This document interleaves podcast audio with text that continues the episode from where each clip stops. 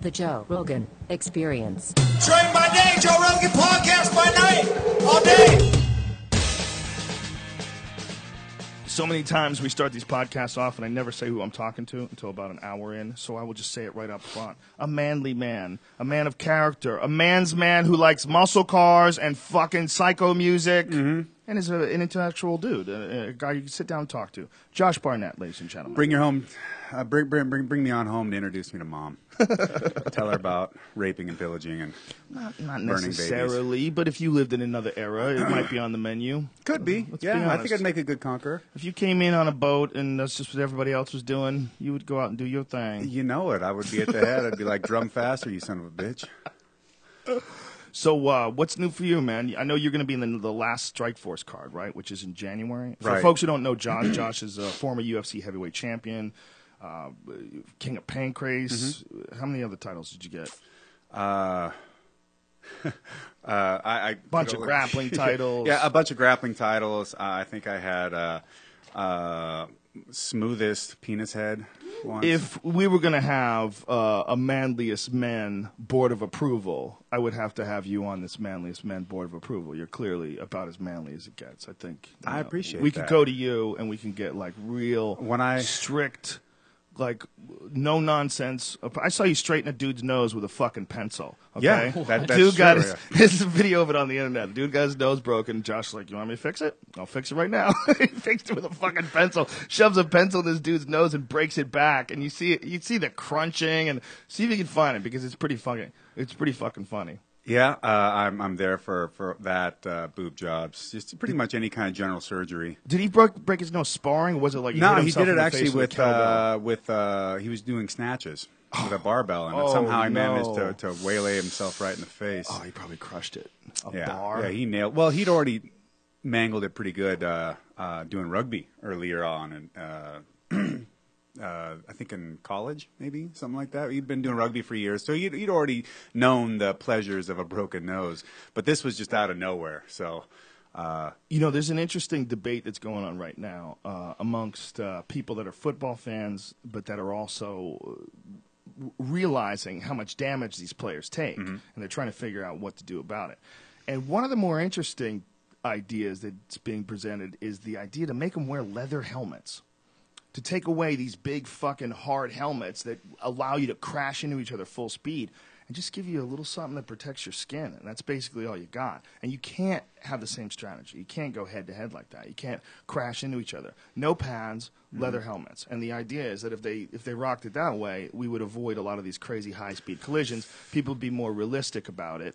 I think it would cut down on the high speed collisions. Uh, you wouldn't you wouldn't have people blowing into each other near Yeah. as hard. I've had the argument with people that are big rugby fanatics for years that I'm like, look, rugby guys don't hit as hard as football players. I mean, it's not just that they have pads on; it's that they're huge, they're running fast, and those you know the pads, in addition, help you to just like lay everything you got into another human being.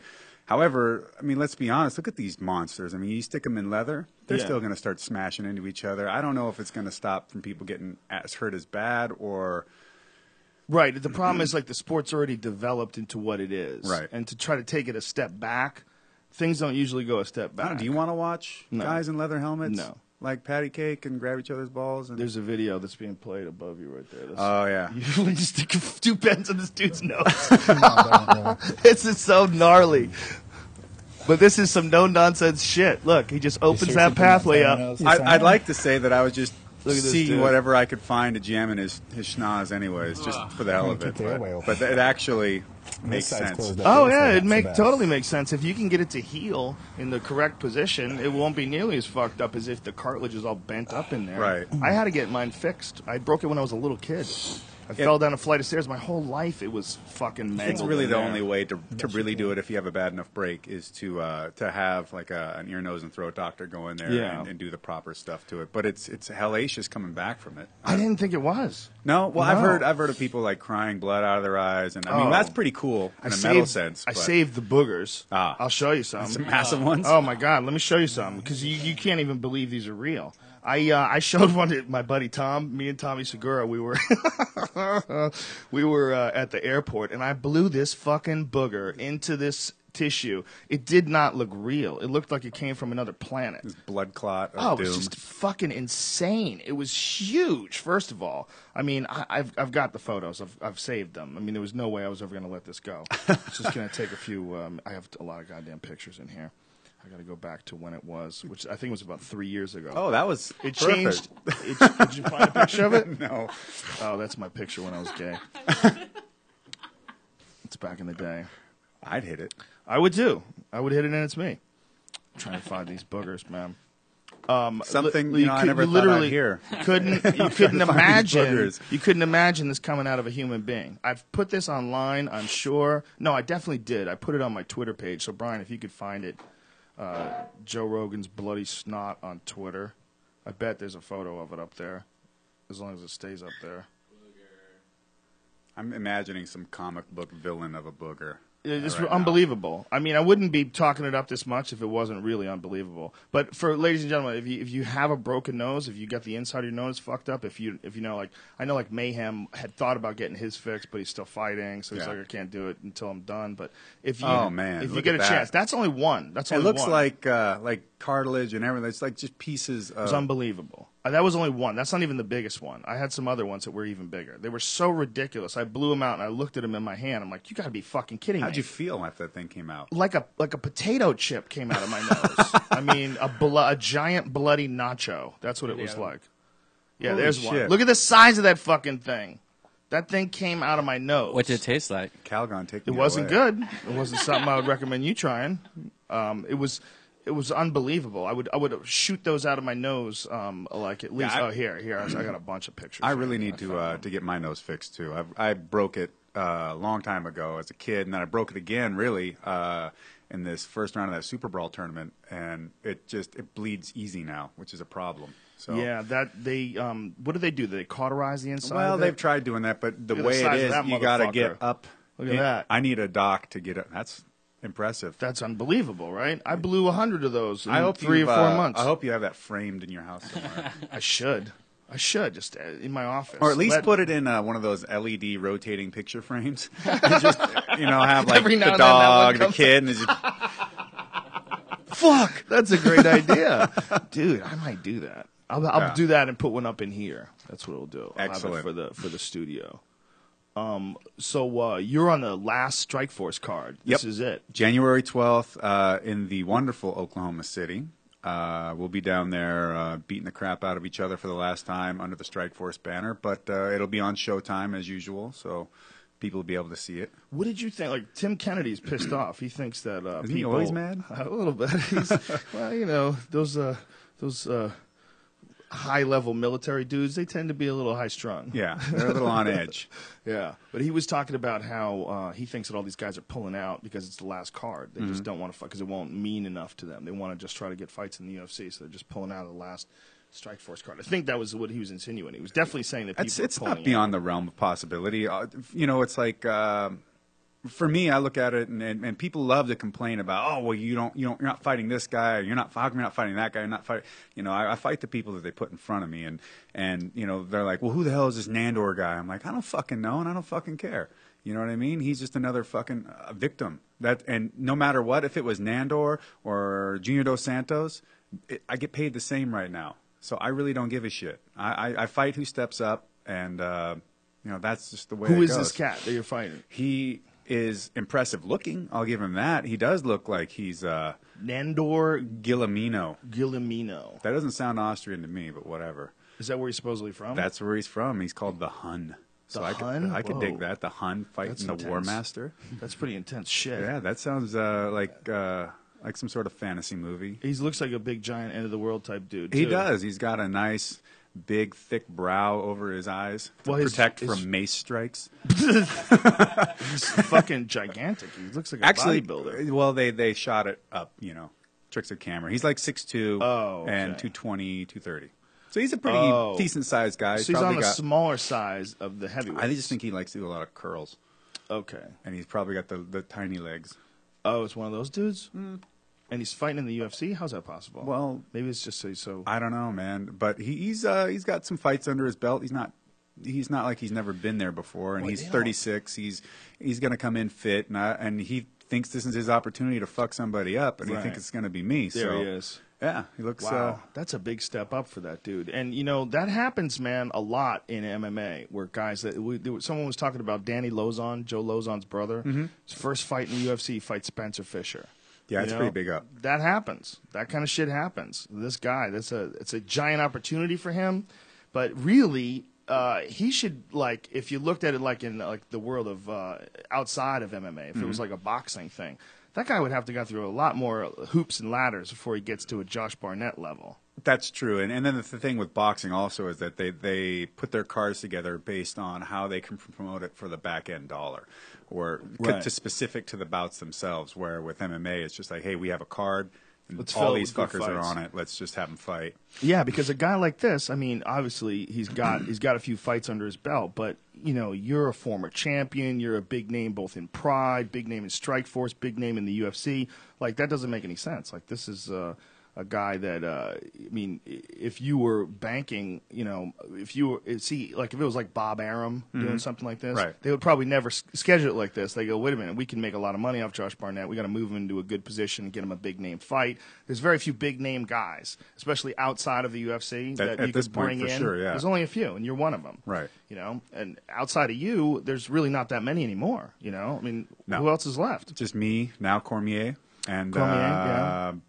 And uh, Fedor's done. He he says he's, he was he was going to retire. He was go, he was thinking about it apparently at one point in time. Then he had a loss in his family, and uh, Yeah, he I was- think he's. Uh, I, yeah, I believe he's retired. I don't really see him coming back. If he does, it won't be for some time. I just don't think that fighting is so, uh, absolutely necessary to him. I think he's he's maybe looking at different stages in his life, and I think from from how I know him, anyways, he seems pretty content with the things that he's doing outside of fighting, and happy with family and church and things like that. Yeah, he um, definitely doesn't have the same uh, lust for it that he had, like when he fought Cro Cop, like back in those days. Mm-hmm. Right. I, I, I consider that like his prime, like the one of the, the first Cro Cop fight.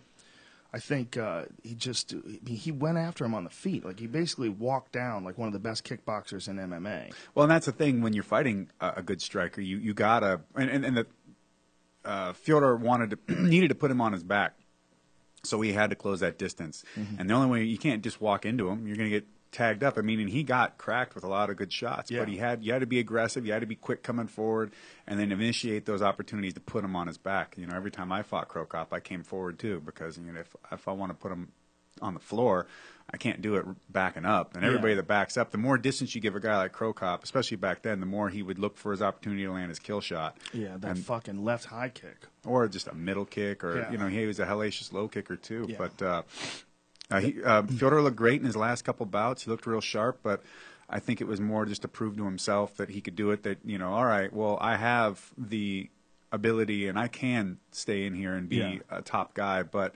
I've done this and I'm good. And I guess his brother just recently retired also. Yeah. And then uh, um, uh, Tim Sylvia is still out there and around. I don't know. I mean, he's got a pedigree and he has still Yeah. a pretty high high record of, of wins versus losses. And Arlovsky's trying to make uh, a, a run back into the the limelight as far as being a top heavyweight. Well, Arlovsky's actually doing really well.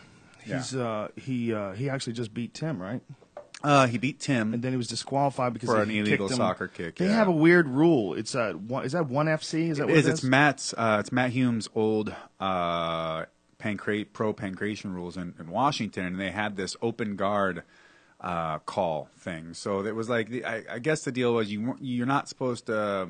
It's been a long time since I fought in Washington. Well, let me explain it to people who don't know what we're talking about. For for mo- in most fights, you can't kick a guy in the head when he's down. You can only kick the body and the legs. Mm-hmm.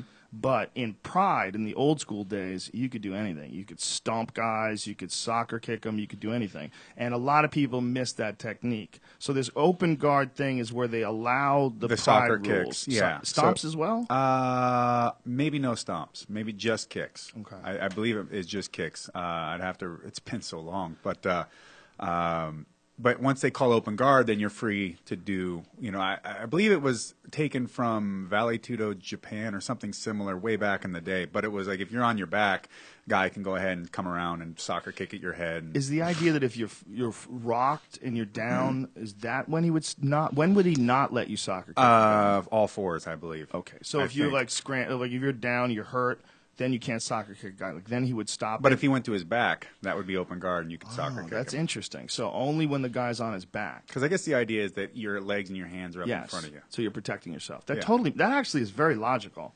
The, the Japanese had a lot of very logical uh, approaches to MMA. One of them that I really liked was that 10 minute first round. Yes. That's a brutal Well, that really separated the, the men from the boys. Fuck yeah, dude. That that round was the the endurance breaker. I liked it. 10 I loved it. You go out there and you just get it on. Some and you you you have to strategize your wind and Mm-hmm. your endurance. Uh, but it, I mean, we didn't stop a lot of us from still just going nonstop. Ten minutes, man. We just go for it. And uh, uh, coming from a guy like me who started in the days of no time limits, I mean, Right. And well, you know, for a guy like you, also, it's sometimes you would work for a while to get a takedown, and you finally get a takedown. You only got 20 seconds left in the round, and the guy can defend. Sure. But if there's five minutes and 20 seconds, he's fucked. Mm-hmm. right? You know, and you can get a lot of work in on a guy in five twenty. Yeah, that really favored. I mean, that was one of the main arguments for not having three minute rounds in the first place. Is that you wanted to give the grappler some time to work once he completed the takedown. Right.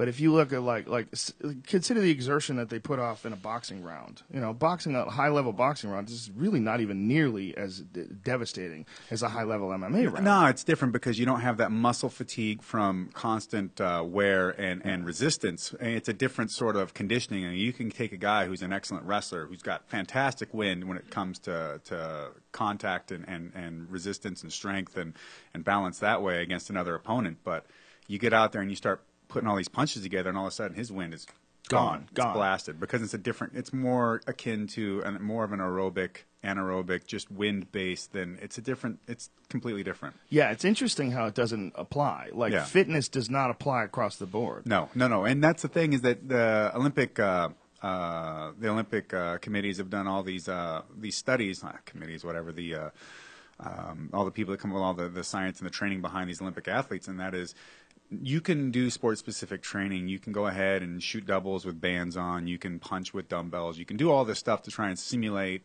doing your sport. But in the end, the only thing that makes you better at your sport, and the most, especially in terms of endurance and everything else, is to actually do your sport because Yeah. your body learns how to relax. It has muscle memory.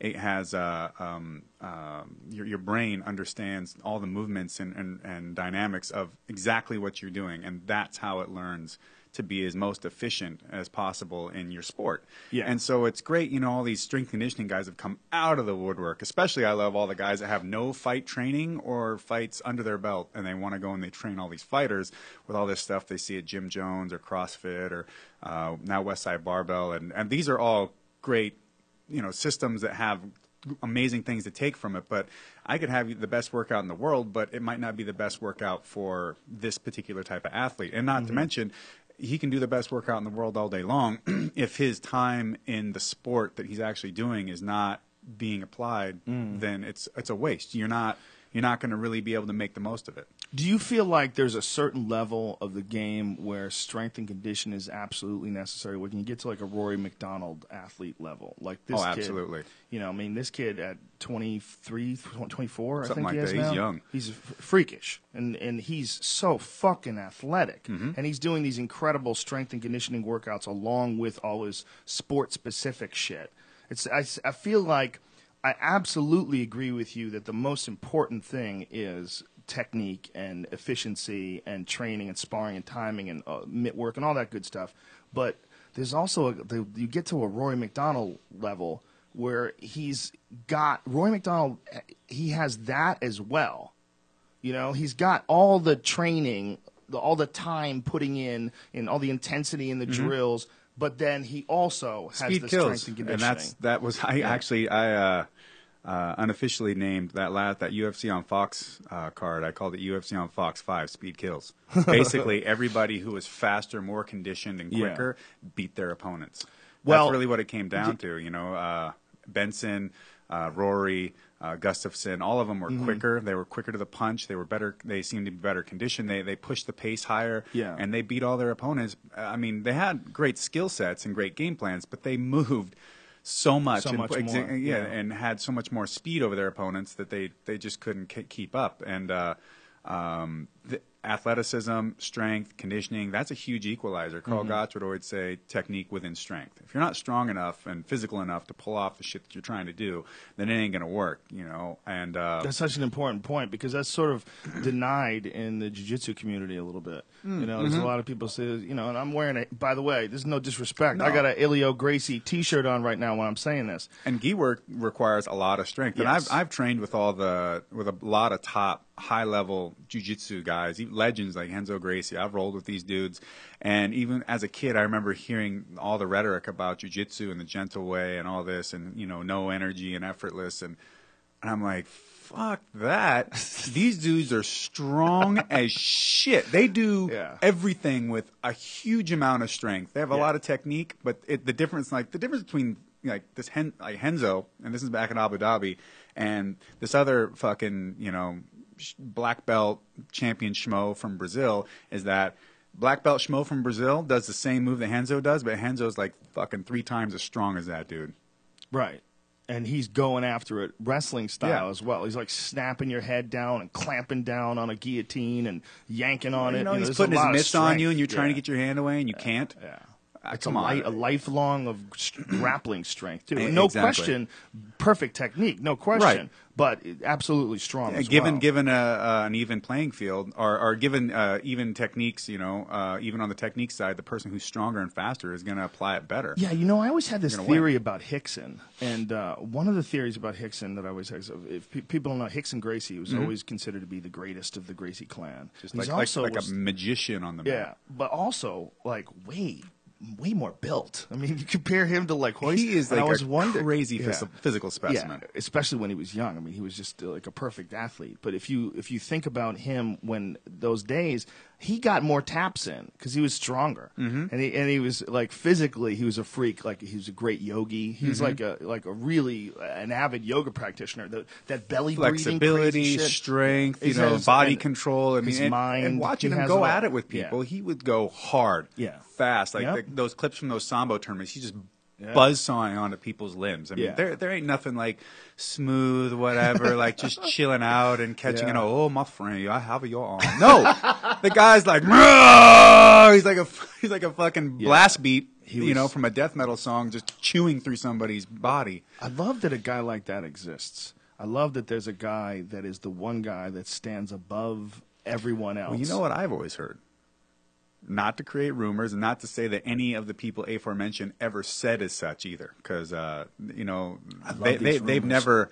Uh, this guy would, would never rumor. ever ever ever talk shit or or try to like you know run around and, and, and you know behind scenes like be like oh but really he he's not that kind of guy. Okay. But I've always heard that from people that have trained with both of them that Liborio is considered even better. You know what? That's a very funny thing you said that. I was going to say Liborio is the other guy that has that sort of. Le- but Liborio is like the most approachable, friendliest, sweetest guy ever. Such a chill dude. And Liborio will even say about he'll talk about his competition. He goes, you know, I just wasn't able to do as much in in competition as I had wanted to, or as I was capable of uh, on the mats. I mean, he's not. He's a humble, Yeah. straightforward, no nonsense. Just uh, he's not a he's not going to bullshit about any of it. He's not going to sit back and start naming off all these excuses or whatever. He goes, Right. Ah, you know, that day I just you know I wasn't able to. I know I'm like I should have taken that guy out in like a minute, but.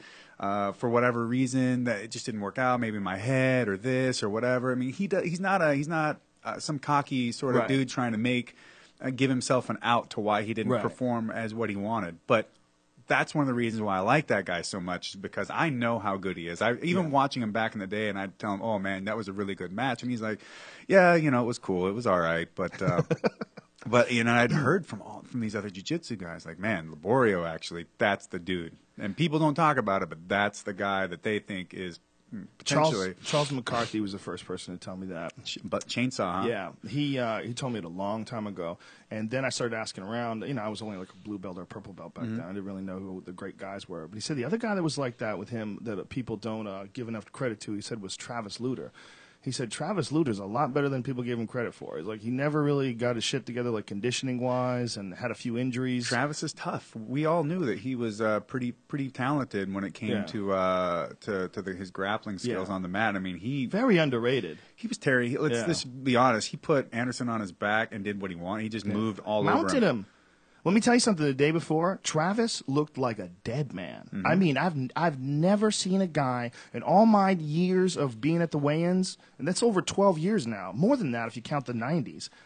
He was dead, Mm-hmm. dude. He shuffled to the scale for his second attempt, like literally couldn't lift his feet up. Just George Romero up there, huh? He looked horrible. I've never seen a guy. His lips were cracked and dried out. Like he had sucked himself dry like a sponge, and he was still like more than a pound over. He couldn't make it. He couldn't make the weight. I don't remember what the final thing was, but he just That's right, he whatever weight, so happened, it wasn't a he title fucked fight, up. yeah. He wasn't a title fight, and he was dominating him, but he ran out of juice. He just He ran just out. had. Uh, I'm sure uh, uh, most of it was due to even because he he pooped out in mount. Yeah. was physical exertion Yeah. and his muscles just they didn't have enough energy to power them. They didn't have any electrolytes. They didn't have the minerals needed to keep Yeah. those things going, and they just they just gave up. That one drives me crazy. There's a lot of guys that I've seen fall apart. Like, Honestly, didn't if, really if Lutter hadn't been so exhausted, Yeah. and you know that's it's up to that was that's Lutter, you know what I mean, and his coaches. But Yeah. I think he probably would have tapped Anderson. a Lutter, Lutter in top form. In that fight, a Lutter that was not sick would have given Anderson Silva a lot of problems. I mean, Anderson is a lot better on the ground than people think he is. He too. is. He's very wily. but a guy like smart. Lutter is so, is more similar to like uh, another guy that Yeah. people don't understand, like uh, Takase, who tapped uh, Anderson, Anderson. from the Mount Mounted Triangle, And right? The, uh, I think it ended up being mounted, but they started off on the back. But uh, part of the reason why he, I believe, he tapped Anderson, and, and and you can see that backstage footage from Pride, and Anderson is so upset about it. I think, and I know, in my opinion, why he's so upset that he lost wasn't he? He's because he can't believe he got caught like that. Is because what he didn't understand is Takase is one of those dudes that has freak strength like unreal, crazy. Like his arm feels like a pile of steel strength when he gets a hold of you. And I rolled with the dude, and the guy, like, I'm like, holy shit, I can't believe how strong this guy is. And I remember when Vernon Wright, Vernon White wrestled him back in Abu Dhabi. He's like, man, that guy's way freaking stronger than you think he is.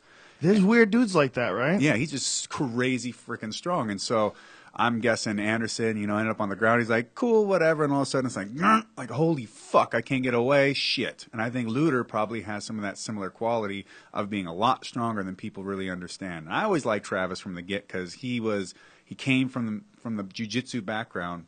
But everyone's like, he's a leg, he likes leg locks. Yeah. He digs it. And he trained with the Lions Den dudes and always been a nice, humble dude. I've always dug Travis. What, speaking of leg locks, for, for for folks that don't know, for the longest time, jujitsu guys didn't go for leg locks because they thought that leg locks were Cheap, were cheap, cheating. a, a weak way to tap a guy.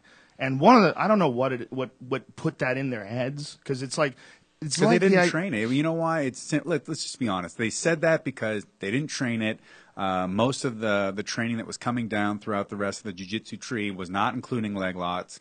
Uh, leg locks were not really given a lot of precedent, even if they were legal. So they and- just ignored what Right, made jujitsu right. good in the first Well, place was adapting. Sure, and they just they because they weren't good at that. Instead of accepting it and being like, okay, this is a weakness, they just threw a fit about it. Well, wasn't it also because dudes were getting fucked up, especially like Well, heel hooks? I well, mean, maybe really- I don't know. I mean, you don't have I much mean, time to tap. How many times do Especially you know, people if- get their arms busted off too? It's true, know? But heel hooks seem to be even more devastating. It seems to me that you can snap your arm back and get it repaired better than you can fuck your knee But sideways. potentially, I think maybe the difference between uh, the uh, a vertical like type of uh, break versus like that twisting. Like if you had an arm and you twisted it and smashed and like Yeah. tore up all the tendons instead of just going one direction, maybe Right. that's part of the, the problem. But also, uh, I think there's like a bit of a disconnect for people between their legs and their arms. Like they Mm-hmm. don't they they are more aware of their arm position and how bad something is or isn't versus their legs. And then uh, I'm sure some of that comes to the lack of training. Erik Yeah, Paulson certainly. won uh, Pan Am Games, a blue belt, and blue belt, purple, something. Back in the day, way back in the day, back when you know he probably rode there in a horse and carriage, and uh, he tapped a bunch of people with leg locks, and the whole crowd booed him. Isn't that crazy? Booed him. What, what, why I'm bringing this up is that it changed. Mm-hmm. Somewhere along the line, they had to give up, and they all go after leg locks now. I mean, it's the Mm-hmm. Some- most it's Ho- the most hypocritical. Palhares is an Yeah. excellent leg locker. He's the best.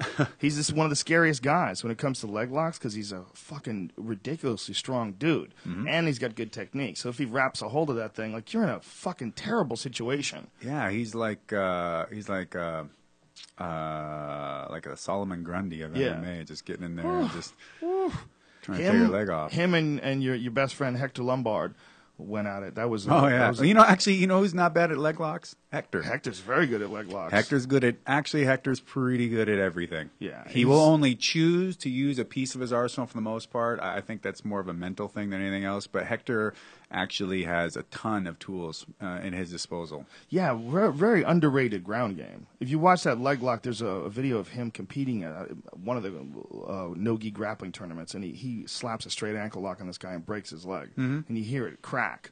You know, and like you see the torque that he's putting in with that fucking fire plug Oh man, body that watched Hector has. just. Uh, we were talking about muscle ups. Yeah. How do you do muscle up? And Hector come, hey man, what's a muscle up, man? What are you doing? I'm like, well, what you do is you do like this, and he goes like this, man. Vroom, vroom, vroom, vroom. For did folks like that don't know what a muscle up, explain a muscle Oh, up. so a muscle up is you grab a pull up bar. And so you go and you go through the whole pull up motion of pulling yourself chin over the bar. But once you get up to that point, you pull your body all the way over the top of the bar. So now you're, you're, uh, the bar is now at your waist and you're, you've got your arms completely extended out. It's like ridiculously difficult, hard thing to do. And, and Hector wasn't doing it like kicking his feet like a crazy fuck. He was just like, like George of the Jungle, fucking flinging himself around like this man, this like this man, like yeah, like that. You know, you didn't have to do twelve of them to prove it, but you got it. Did he do 12? It's something like he just fucking popped him out, and he goes, "I do pull-ups all the time, man." Jesus Christ, He's got that crazy judo strength. he's got you crazy know? everything, Yeah, crazy genetics, crazy, cra- mentality. Yeah, well, it's when it works, it's fantastic. Yeah. you know, he's an exciting guy to watch, man. That dude, he's got some fucking freak power in his hands too. he can hit. He's fast. He's very sharp. He's uh he's more of a he's not a, a, a heavy puncher and like that that heavy thudding. He's a he's a snapper. Yeah.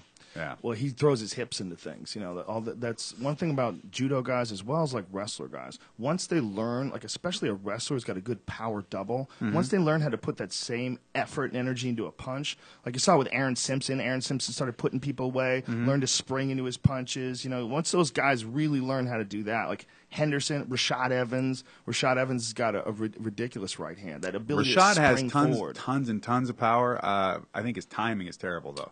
Yeah. He he often whiffs tons of punches where I think he's throwing without thinking instead of setting up that strike that he's looking for. Instead, I think You he- don't think he he's just- getting better at that now? I think, I am sure there's improvement, but I still think that that is like he doesn't lack speed at all. Super fast. He doesn't lack power. Uh, I've, I remember watching the Chuck fight and just going, man, he's getting tore apart in terms of timing. But uh, Chuck's hands are so down that, and that that that right hand, he, that right hook he keeps throwing is got knockout all over it. Like you don't want to get touched by that. And boom, he gets he clips him with it, and Chuck goes out like a light. Or even he got on top of Forrest, and he threw a, just a punch from down on top, but it had such snap on it. Boom, tore, uh, Forrest was out from there. Yeah, I think the Rashad of the the Chuck Liddell fight, and the Rashad that you saw against um, uh, who's his last fight? Well, Jones, but I wouldn't even. I think No, Jo- no, no. Jones wasn't his last fight, or Didn't he fight um, Mr. Wonderful? Didn't he fight? Uh, Oh, he did. But even still, there, like I don't. He's still not. He's not really. His timing's better, but he's still like. There's so many opportunities that I think he's missing, uh, in terms of uh, lining up good, solid shots, and uh, and putting his opponents away. I still don't think he has as much comfort and. Um, uh, just like he's not as at home on his feet Right. as a striker still as as perhaps as, as he could be. Well, he's been training with Spong now. You know those guys down at the Blackzilians Mm-hmm. with Spong and with uh, that Henri Hooft. That guy. Oh, is, I'm sure uh, those guys like yeah. put him through pad work and all the different. It's Because the it's- Phil Davis fight, he, I thought it, that was like some of his best striking, like one of his best fights. Sure, I mean, but I, I just pretty- think pretty that smooth. what it comes down to is it's not even necessarily the uh, the the pad work he's doing or the technical work or even just the flat out sparring. I think it has to be a very engineered drilling scenario to try and awaken that potential in somebody. A lot of times people they think, well, I, I need to get better on my feet, so I'm just going to spar more and spar harder. But actually, you, you, what happens is is it's uh, it's like the difference between doing shoulders and doing your rotator cuffs.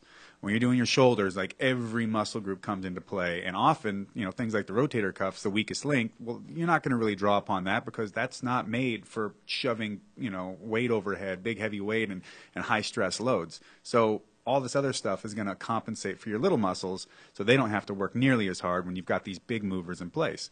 Well, when you need to work your rotator cuffs, you have to use a small weight on purpose because you have to try and get all this to shut down so that it doesn't come into play and you can work just those little tiny muscles that often get over overlooked and overcompensated by the bigger muscle groups.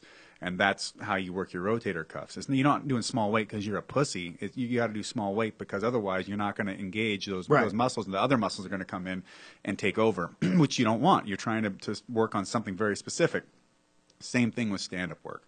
You can't go out there and just go harder and go faster and go tougher. Sometimes you got to really dial that shit way the hell back, go way slower, and just start uh, putting yourself into different mindsets and start you know, putting yourself into a position where, okay, well, what am I working on here? I'm always retreating too much. Like, so maybe you, you cut off like a little square and you got to stay within it and you got to move slow and light and just get used to getting hit and then rolling with the punches and s- your slipping and your, your head movement. And because often, you know, okay, I'm going to work on my defense this round and you're going hard.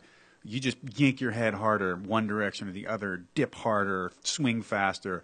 But you don't what you don't realize is that you're actually overcompensating your technique by your athleticism Yes. and uh, what you have to do if you really want to work your technique you got to scale it way the fuck back you got to you got to train the mind the eyes and the body all at the same time and it's different in th- this approach, your approach is one of the reasons why you're this many years in the game now. Like I said I saw you fight way back in Super Brawl, which was in the 90s, right? When, Right. when did you begin Uh, your MMA career? 1999 well Yeah. i started my career in like uh, 96 97 But this this approach to it, this ce- cerebral approach, this is the only way you stay this lucid with this many years in the fight game. And this is the only way, right? I mean, Well, yeah, pretty got- much that, and uh, and uh, you know, fucking the people up bad, so they can't so hurt they me can't nearly as much.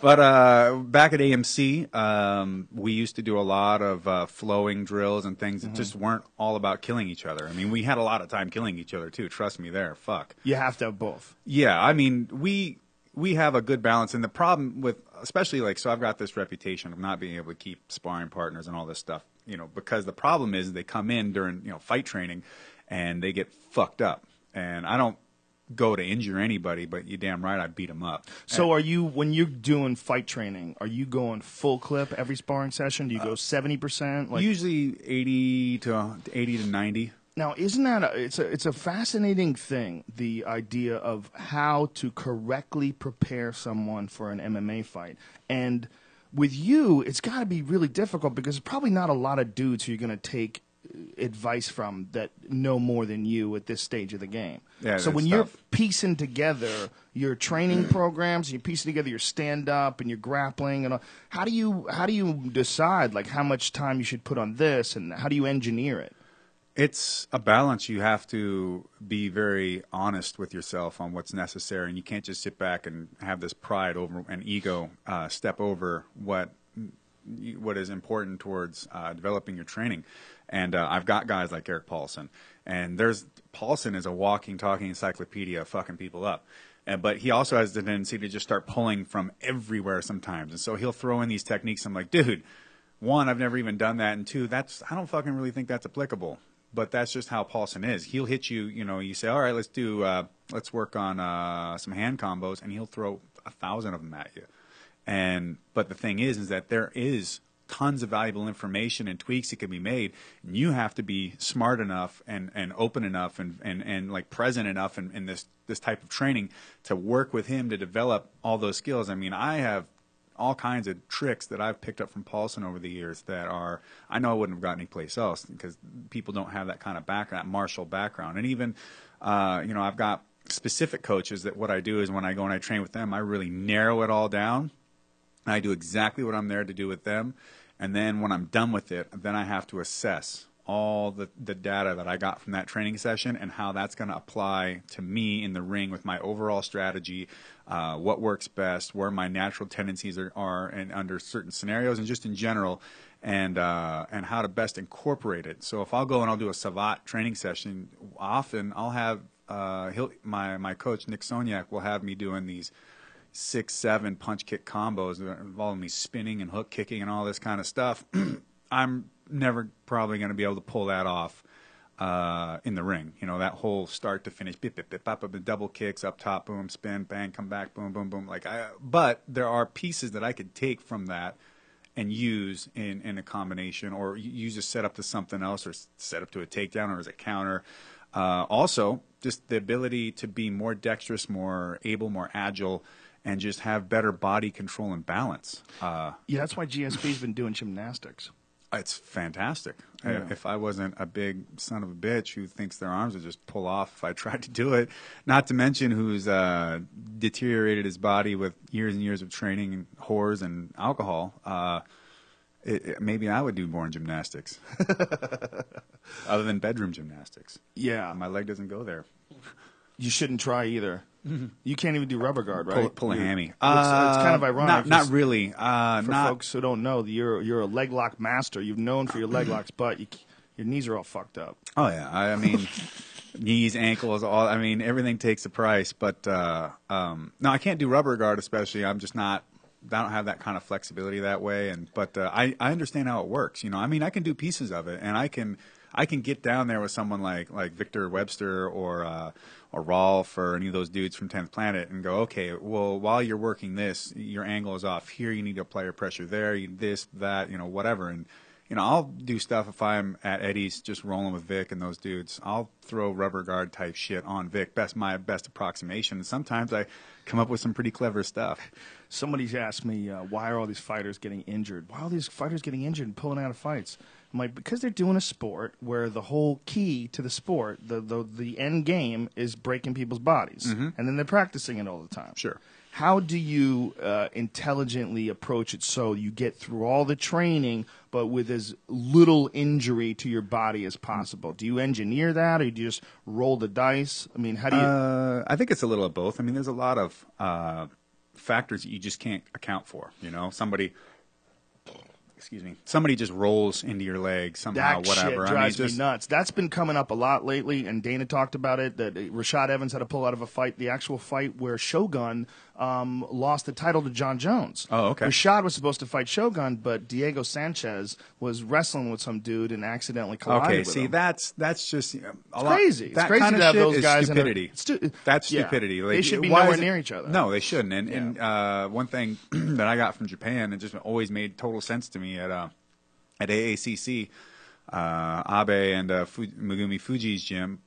The other people that aren't wrestling stand in between all the other folks. Yes. and keep them from running into each other. We do that at Tenth Planet. Tenth Planet, there's, that happens And, a lot, and uh, that's a that's a nice thing that Well, people it's do. just it's just come on you got to Yeah. be smart with your training Yeah. and sometimes like hey look look at this fighter he is completely beat down wore out and and he's you know yeah you could try and get him to mentally push through all this kind of stuff Mm-hmm. but guess what that muscle fatigue is there and he's he's ripe to be injured right now Yeah. so change training yeah. change of training that's where intelligence comes in and that's what people don't understand about MMA is that you know I've I've had people like write these really stupid things that are just knee jerk reaction oh these brain dead mongoloids way. beating the shit No out of way. each. Knee-jerk reactions I to bet- stuff? I bet you've seen this I've- you've seen this amongst people but when uh, you know you really break it down in in order to really be at a high level and compete in MMA, you're managing a lot of shit mentally, emotionally, physically, and on top of that,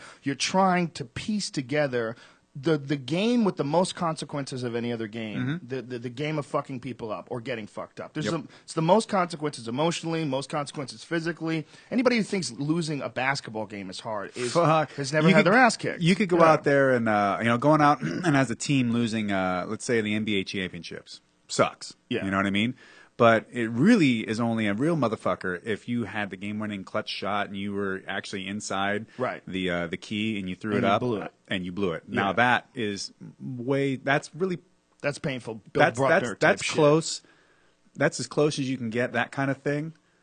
to being a fighter and losing a major fight on national, worldwide television. That's that, and even still, like It's it has close. it has to be the championship. You have to lose the ab- the entire championship to do that. And here's the the the thing that also why it doesn't quite get to that point for for that for that basketball player versus the fighter because next year you get another chance to just do it all over again. Yeah. And while you may have blown it and the whole city's like fuck you, you suck, whatever, blah blah blah, no one kicked your ass. Yeah. At the, so so now you go and you compound the fact that not only did you just do something, you had it all the cards, you had all everything in front of you, and this was your chance. Not only did you blow it in front of everyone, but somebody beat your ass to make you blow it. You didn't just go out there and fuck up. No, you got fucked up and you lost. Yeah, the mental management of all these different things, the the physical task of actually fighting, controlling your energy, knowing Mm-hmm. how to pace yourself, on top of knowing what to execute, and there's so many dimensions to execution, as opposed to like a, uh, anything standard like a basketball game or a, Right. even a boxing match. Tons of dimensions. I There's so many to most of dimensions. the fourth dimension, Yeah. like my third eye, my when brown eye. When you're adding in, I mean, like how many? Look, I watched uh, Cro Cop today versus Randleman. We were Mm-hmm. watching Best of Pride. I was going off on Twitter. The, the fucking Best of Pride today was insane. It was uh, Dan Henderson's uh, second fight with Vanderlei, which is like one of the greatest fights of all time. That was awesome. And then they showed Cro Cop getting knocked out by Randleman, and I was like, man, like that is where that wrestling dimension really falls into place because Cro Cop is so worried about that takedown that he gets clipped with a big punch. Right. Where he probably would not have gotten clipped with that. It was just a standard stand-up fight. exactly. It just makes it all so And much more interesting. gave him the fake, and then he came up when he knew the kick was coming. That's when he threw the punch. there's so much intelligence and strategy and consequence and emo- there's like it's it's such a highly charged game that when people like say things about it like oh a bunch of brain dead mongoloids beating the shit out of each other it's just like There's some. man There's some. but it's such a silly point of view It is, Like, and you don't you, you, know don't anybody see, that says that is just Yeah. you know anytime like I read something uh, and this this really got to me. There was uh, an article on there's this new uh, thing on Vice called Fightland, yes and one of the guys on there uh, likes to interview musicians about what would their fight music be, and he interviewed some guy that's like a producer or something, and the guy just essentially just spewed vitriol about how stupid fighting is and fighting is dumb and that's what idiots do and that's what we've regressed that's a regression. We've progressed past that you know the uncultured and the you know society is i'm like that's what animals do animals and babies fight and i'm like fuck you you know? I'm sorry that you're a lopsided individual and that you actually the physical the physical part of your brain and your body are basically defunct Yeah. and you've you've thrown that away and you think that somehow that makes you a superior human being because actually what it makes you is it makes you a defect you're the kind of thing that i don't want to be out there breeding to make a better human race because you're not gonna because you've decided to throw away a part that is essential as a human being and, and fighting doesn't have to be angry, violent, animalistic, just two dogs and cats going at it, you know, that kind of thing. It has to, it can be so much more than that, and it doesn't. And any physical endeavor is more than that, and can be more than that. And it was just such a shitty, narrow point of view that I thought, well, for someone who's supposed to be so educated to say such a thing, like it really got under my fucking skin, like mad, like made me want to beat him up. how ironic But I just thought it was it was Wow, ridiculous to say that. Look, I've I've been in the presence of people who have called me an idiot for doing martial arts or for even working out. You know, I've had like you know people mock that you take care of your body. of course. and it's just a defense mechanism because they're smoking cigarettes and they know they're rotting themselves away, and so they there's some weird justification that there's like a, an intellectual argument for the finite lifespan of the human being and why fuck with it anyway? Why even worry about it? What are you What are you doing? You're trying to stay alive forever? What are you doing? You eating greens and taking your vitamins? Mm-hmm. You- What are you taking steroids? What are you trying to live forever? And you know that that attitude of you know that there's they can't be bothered with exercise. Like, well, that is one of the dumbest things. You're telling me you're an intelligent person. You want mm-hmm. me to respect your opinion. You have these cynical points of views on things, but yet you're not taking care of your meat vehicle. Right. Okay. What are you retarded? the thing that holds Yeah. the the brain, the computer, that that all this supposed intelligence and wisdom and, and Yeah. all the, the filter that you have to, to do everything and to spew out anything that, that you experience in the world. Right. Is, exists within this. You don't just drive a car into the fucking ground and throw it away. It's dumb. Yeah. If you if your if your car works, take care of it. Okay. Change the fucking oil, stupid. And when you you deal with people that somehow or another, it's it's hilarious that is there's like a whole section of humanity that thinks that for some reason that they by eschewing anything physical and sweating and that they are a, a superior intellect Yeah, as and if they're not some, and they judge Right. a person like yourself or anybody who's doing something physical as being an inferior intellect you Right. almost automatically get categorized oh you're a uh, a martial artist oh you you fight Mm. That's cute. Oh, you that's must wonderful. be you must be dumb Oh, that's great. I, I can't wait. I'm glad that you can push a broom better than somebody else now. It's like, no, asshole. It's not got nothing to do with that. And while, yes, I could outbroom you, but, uh, and probably outfuck your wife. But they probably either would way. never be able to wrap their head around what it must have been like to be in like what was the biggest arena you guys played in in Japan? Oh, uh, Tokyo National uh, Outdoor Stadium, 93,000. Jesus! I went out there with uh, Bob Sapp and called out Nogueira right in front of 93,000 fans in Japanese. three thousand people. Holy shit! Who did you fight? I didn't get to fight thing. I wish I could have. I, I was Bob's coach. I walked out to the ring with him, Oh. and then I got in the, the center of the ring, called out Nogueira after beating Bob. What's the biggest uh, crowd that you ever had? Was it 50,000 at the Tokyo Dome when I fought uh, Yoshiki Takahashi defending the King of Pancrase belt uh, for New Japan Pro Wrestling Ultimate Crush 2.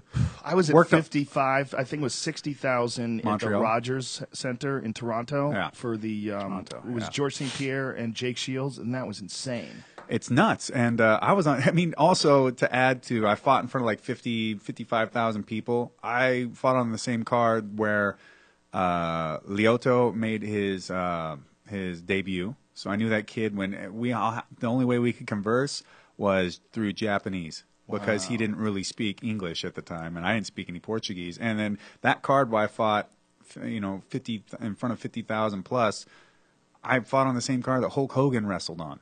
Whoa! You so know? they mix it up with Yeah. pro wrestling as well. Right. That was a big thing in Japan, right? Like they, they would they would mix in pro wrestling, and then they would also have pro wrestlers who would fight shoots. They would Yeah. fight real MMA fights. there was a real um, want to try and bridge that gap again. And you know what? It takes the right individual and it takes the right kind of planning. There wasn't a, a really a good amount of planning put behind getting those wrestlers prepared to do it. They were just really a lot of them were just shoved into these scenarios Where the yakuza. well, no, just by their just by Japanese uh, bureau- politics as it is. Like you know, this is your your sh- shachos, this is your boss, whatever. Like if he says go do this, and you you really got to fucking do it, and that's So just the way it goes. Mm-hmm. if you're a big time pro wrestler like T- Takada, and your your boss comes out, Takada was a huge pro wrestler, Yeah. right? Big handsome Japanese motherfucker, Right. Um, he went into MMA and he had a couple of fishy fights. Like Mm-hmm. the the one with Coleman, that was fishy as fuck. good. Coleman is a goddamn terrible actor. Right? I love Mark Coleman. I love the Hammer. He's the original. I Hammer. love him too, man. I love Matt he Hamill, just but he just had a birthday. did he really? Yeah. I love the fuck out of that dude. He's a Me fun too. dude to hang out with. Love too. that guy. Tell he's got amazing stories for days. Yeah, he's he's great to drink with. He's a good dude too. I hung out with him when he was the champ in uh, Augusta, Georgia. Oh wow. Yeah, we went to this crazy club that was like it was like like it looked like a house, like someone had turned a house into a club. I mean, it was a mess. But uh, you know, it was like in the, the the '90s when he was the champ, Awesome. the Godfather of ground and pound. Love Coleman. Yeah, but his fight with Takada was clearly fuckery. Well, and so okay, so here's an example. So uh, uh, I fought Inoki Bom-Ba-Ye like 2003, I think it was. For folks who don't understand what we're talking about, we're talking about fixed fights. Yeah. We're talking about there was a few fights where they had predetermined outcomes because they wanted these big Japanese superhero dudes to, to win. And there was a couple of them that were kind of obvious. So uh, I'm fought, fought on this Inoki Bom-Ba-Ye card in Kobe Stadium. And that was a combination card because no, no, this this Co- this Kobe all- card it was all fights. all MMA. This one was all fights. And uh, I fought Sem Schilt and I defended the King of Pancrase title uh, against who was the former King of Pancrase guy before me. So uh, so it was a rematch against Semmy. And uh, on that same card, uh, my friend, uh, fellow New Japan Pro wrestler at the time, it still is, Yuji Nagata fought Fyodor. And here's the thing he got pushed into that like three, four weeks out. Oh three my weeks out. And his attitude was just like, "All right, well, this is you know I got to do it. They want they want me to fight him. So to make sure that this guy you know, that Fyodor basically fights on this card, and they they have a match where people are going to be all interested to see it because I'm another name. I'll do it. And so I did my best to help him out, train him. I even paid Stitch to who was there with me as my my cut and corner guy to go to wrap his hands and work on his cuts too. And I did the best I could, and I cornered Takada, and you know there wasn't. Or I cornered uh, Nagata, and they're just you know, he just wasn't. He won. He's not even fighting. I mean, we used to spar and wrestle and grapple and do all kinds of stuff on tour all the time. You know, we were always working out together. Uh, but that's way different from training for a fight and then Yeah. trying to fight one of the absolute best guys in the world, and then on like three weeks' notice, it, It's crazy. The guy's a trooper, man. He's a real fucking awesome dude, but Is- uh, is he it got a- pushed into it. There's a different attitude though there in uh, Japan. Shoganai is what it's called. Shoganai means can't be helped. So that's basically the attitude is if you, you know, something shitty goes down, whatever, reactors start melting down, and you, as this technician, are just going to go in there knowing you're going to basically, you're committing, you're, you're going to die. And you're going to go and you shut that thing down anyways. Shoganai. Can't be helped. Whoa, that's hard for us to understand. Well, that's why a tragedy hits Japan like that, and people Stand in line. Don't flip out. They- Orderly. They, take care Yeah. of each other. Yeah. But It's beautiful, really. It is, and that's uh, that was another thing. Like the, the cultures around the world are all different, and the way they operate are all different. So, like when all the crazy shit that's been going on in the U.S., and then people are g- going rampant like rabid dogs, throwing out statistics from this country and that country and this country, all about different things, and it's like you can't really compare us to Japan or us to the UK or us to the like every they're all different cultures. You know, you only can compare America to America, and the way that we our people are educated, the way that our government system works, the way that the our populace is divided up, and the land that they live in, the type of philosophies that they carry, and the culture that drives them, Yeah. makes them unique to to America and no place else. Yeah, it's hard to wrap your head around that. For a lot of people, they, they think that you know if we have the same uh, access to weapons as people do in other parts of the world, then we'd have the same results. But that's not the case because if you look at parts of Africa where you know it's, we, you've got complete total uh, immersion in crime. You Mm-hmm. know, like you look at Liberia and the amount of guns and violence and stuff. Like there's parts of the world that are just violent. that that's just murdering each other Yeah. every day, just, Just- about. there's- Apparently, South Africa, even the, the what you think of as the civilized, more um, um, uh, developed parts of Africa in terms of like uh, society and uh, or, or like just like city and modern type infrastructure. You know, I'm not here to de- to, to, to Right. declare that you know one way of living is better than say you know another Aboriginal, Right, whatever, who you know. cares? You were just talking about technology, Right. Yeah. So uh, even in those, I mean, there's like these people. You know that BMW has an an option? And I got this from uh, from a South African who's telling me about this. I was down racing the Baja 1000, and one of these guys uh, working with the company uh, Wide Open was telling me about uh, about living in South Africa and how BMW has a factory option at the dealerships, and or I, I think it's a factory option, or at least it's it's only offered in South Africa. You order a BMW, you can order uh, an anti-carjacking uh, Package. Uh, package. And you want to hear what this anti-carjacking package is? yes. Okay. What they do is they install propane tanks into these cars and they put a set of burners along the the the side trim down there below the door. I so if somebody this. comes to this. carjack you because it is so prevalent, you hit this fucking button and flames shoot out the fucking side of the car fire. and you char them to death. I love that. and you know what the cops do? They come rolling up in South Africa and they're like, "Ah, another one." Wow. I need to get that. And have you seen that? Brian, pull that up. I don't even know- it like a little feverish. I don't even know how true this is, but I've seen the thing rolling around on Facebook and whatever about some female doctor in South Africa because rape is so such a freaking awful Oh, yeah, the anti-rape condom. that they make that insertion Yeah, uh-huh. device with barbs in it. Yes, it does. Can you imagine Yeah. living in a society where you have to wear, as a woman, you have to wear a, a condom with spikes in it, but to Mm-hmm. to protect yourself from rape? Yeah, because there's it's, there's that much rape going on. What the fuck? It's basically like the jungle. How? It's as close as people can get to a And here's the jungle thing. behavior. Uh, another thing my buddy from South Africa was telling me about is uh, at one point, so he he did get so they have tricky ways of carjacking you, you know, down there. So he does he gets carjacked and he's not in his car and in, a, in, a, in a way that he can hit his burners and kill these fuckers. So they carjack him, they they run off and whatever, and the cops show up, and the cops chase him down and shoot these fuckers. But in the midst of that, where they they leave the guy they have to leave the guy to go check, track down these dudes. So my friend's just sitting there and they go, "Hey, here you go. And they just hand him a Spectre submachine gun and go, all right, if, you, if these guys come back around, just shoot them.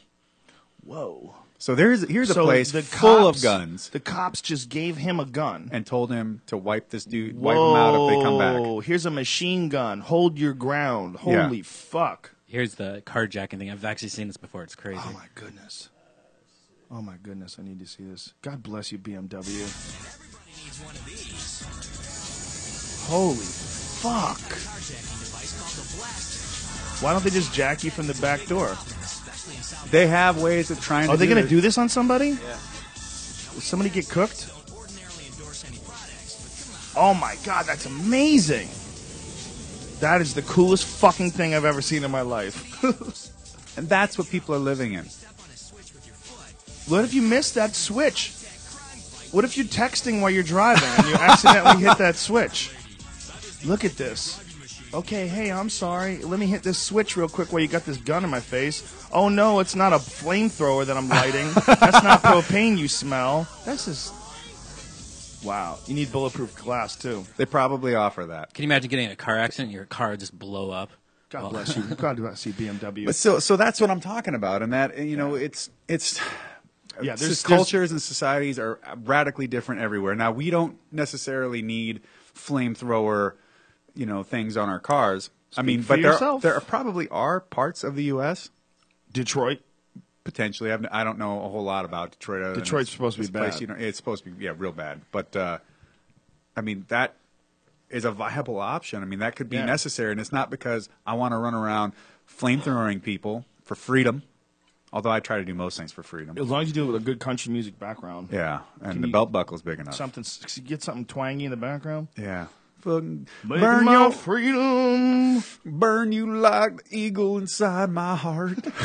with fire straight from Jesus to the bad guys. So, uh, This, I mean, um, I mean, but how about this? You know, think about oh, you're driving in your car, you got your kids and whatever, and some asshole comes up, he wants to carjack you. And let's just be honest: once somebody somebody starts pulling guns, knives, any type of weapon, he wants to do harm to you, but for for his own purposes, you have no idea what they're going to do. Oh well, he's just gonna no, he's not. You don't know if he's just gonna steal your shit. Oh. You have no clue. I mean, there was uh, a report of uh, these dudes in like uh, I don't know if it was Mississippi. It was it was like a, a, a, bad news ghetto area, right? It was like a gnarly spot where these where folks were living, and apparently these dudes carjacked some little couple and took them back. Took their car, took their shit, took them back to their to their to the residence or wherever where where, where these uh, these nefarious dudes were staying, and then tortured and raped them and killed them, and then threw their bodies in a tra- in a dumpster. Okay, so it wasn't even enough to just take someone's car, their possessions, or belongings, but took like this boyfriend girlfriend and fucking mutilated them and did horrible shit to them and then killed them. And uh, you're like, well, and that's just the thing is that you don't know what somebody who has ill intent for you is, is really has up to do. So I've had people talk to me about like, oh, what happens if someone pulls a gun on you? I'm like, well, I fucking give them what they want. You know what I mean? I'm not trying to to bargain my life versus a bullet over a wallet with some money in it or whatever. Like that's just not that important. But I also think in my head, like you have to assess a situation, and it might become absolutely clear that I'm this guy might not have any intention of letting me go. There's a lot of that in the world. Or you know, if someone pulls a knife on me, I'm like, God, I hope never. And Right. they're like, Why? I go because if someone pulls a knife on me, I'm going to murder them if I have to.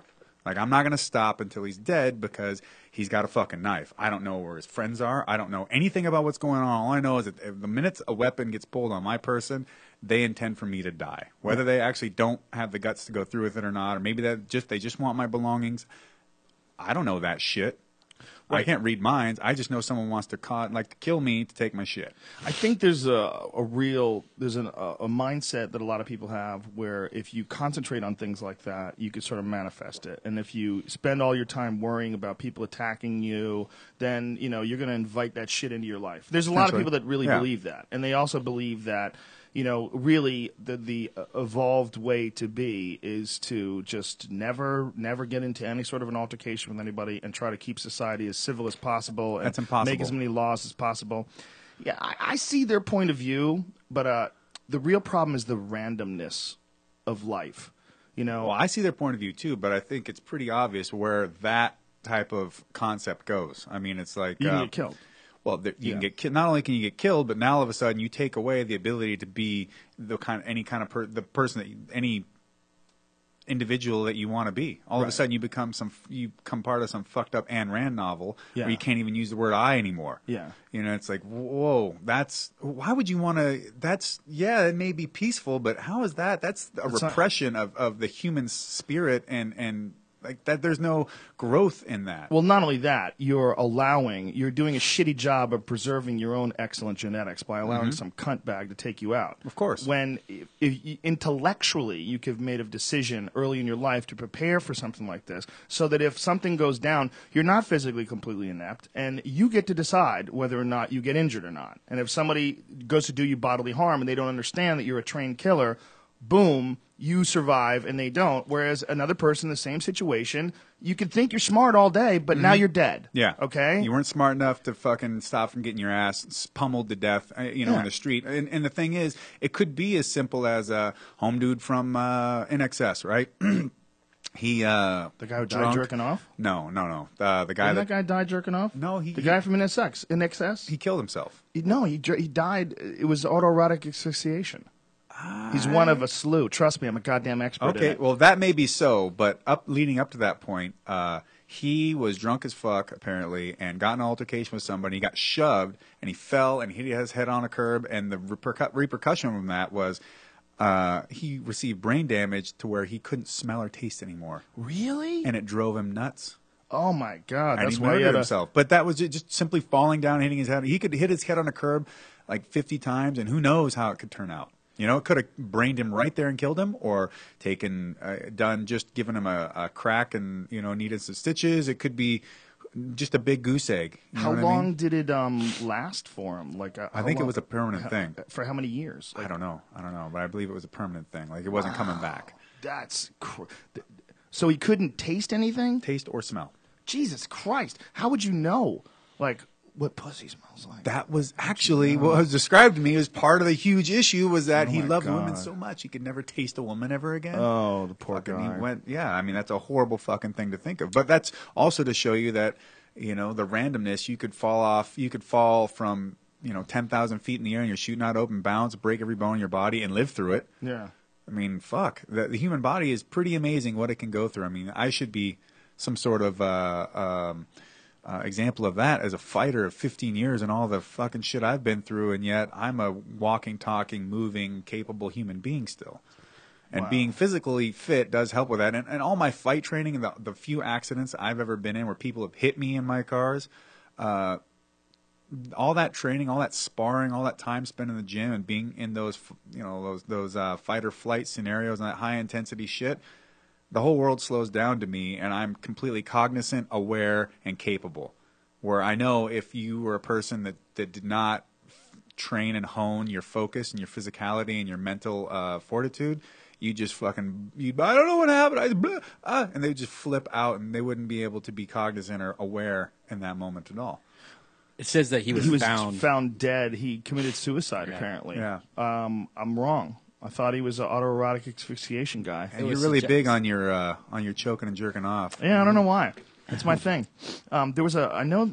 I, I apologize That's how I to roll. The, the family of uh, Mr. Hutchence. I thought he. Well, died it said it beaten had it said it had been suggested, but there was no evidence that found Hmm. it. Maybe it was one of those like Richard Gere uh, gerbil warrant Right. rumor things. Ah, just something spreading through. Have you ever Yeah, tried that, through the Joe? air. Have you ever A done gerbil that? up your ass? No, no, no, no. The Jesus choking Christ, yourself son. off when you jerk off. with No. a gerbil up your ass? With the gerbil. yes. No, I don't need to. I don't need to choke myself off while I beat off. I'm fine with regular beating off. regular beating It's off. always is- worked well for me. It's quite Yeah, quite it's been- satisfying. yeah, I I'm pretty happy with it myself. Yeah, I'm a big fan. I don't. I really don't find any need to improve it. It's like when girls started putting like tongue rings in. Oh, it helps when you give them blowjobs. Guess what? it doesn't it really help. It's just a new thing. It, it- the only thing that make it maybe in your mind, it's like, oh, Yeah. she's sucking my cock with like this weird piece of jewelry. Like I had a couple girls that have had pierced pussies, and like, Wasn't any better. No. The weird thing about the pierced tongue is they're letting you know they're down to suck some cock. That's like it's In a way, green light. yeah. yeah, it's a green light. Any girl who What's has the a tramp pierced stamp tongue say? and doesn't suck, there's a target to shoot some loads. She's down to fuck. Awesome. No, Put 'em- girls put 'em do in have- the cereal bowls. Girls don't have The tramp dimples in the stamps if back. they're not down to fuck. I mean, if a girl does not like sex, she doesn't put a goddamn target on her lower back, right? and if a girl doesn't like giving head, she doesn't walk around with a barbell in her mouth. Says, "Look at letting my you know, mouth." uh, yeah, that's what you're thinking about, shooting loads on that thing. You know what you're doing, you dirty bitch. You know what you're trying to do. God damn it. Don't pretend. Any girl who has a tongue ring Beautiful little who doesn't you. give head is an asshole. if you're a girl and you have a tongue, or if you're a guy, if you're a guy And you're you a don't tongue give ring head with a tongue and you ring, don't yeah, give you're a head. dick. Think you're a- about that. If you're a guy with a tongue ring, and you don't eat pussy. You can go fuck yourself. How about that, you silly bitch? If you're a guy and you don't eat pussy you? anyways, you're a pretty horrible you? person. Besides, there's a reason why it smells bad. Okay, that's nature telling you to get the fuck out of there. You're not the only one who's using this this watering hole.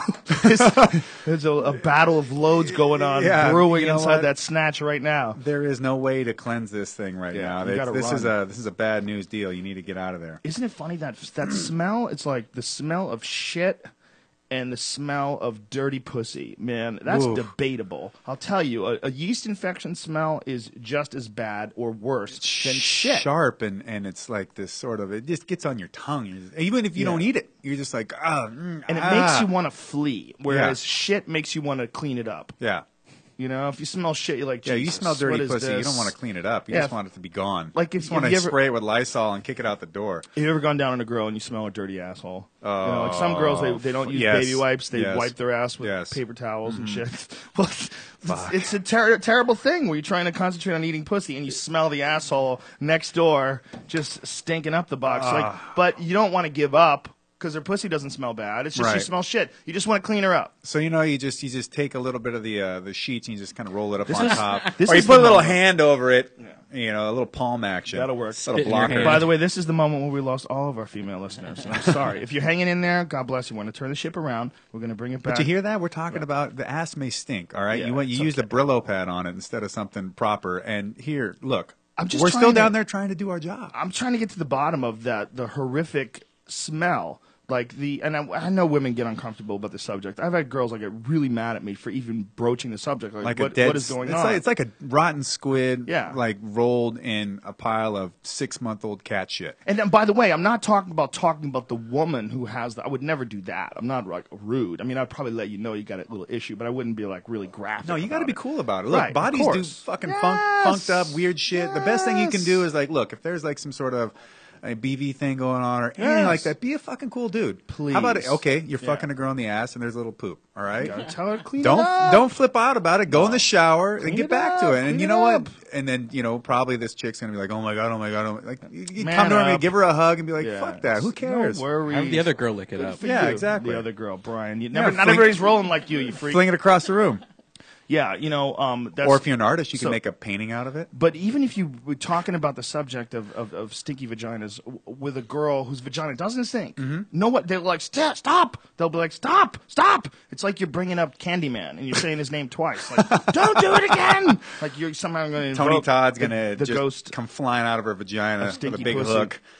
What's that weird thing? It's like Bees it's, everywhere. It's nature literally telling you to get away. Like the smell of like a yeast infection is like it's repulsive. It like it's making you flee. Hmm. Like it like literally makes you just. If that doesn't, then the curds coming out are oh, usually. yes. How dare you? Cottage I dare. cheese. I dare. Yeah, what is that? Think of that with peaches on it. How come sometimes that cheesy stuff doesn't smell bad at all? You don't even care. Like some sometimes girls just get overly horny and they start producing like yogurt Yeah.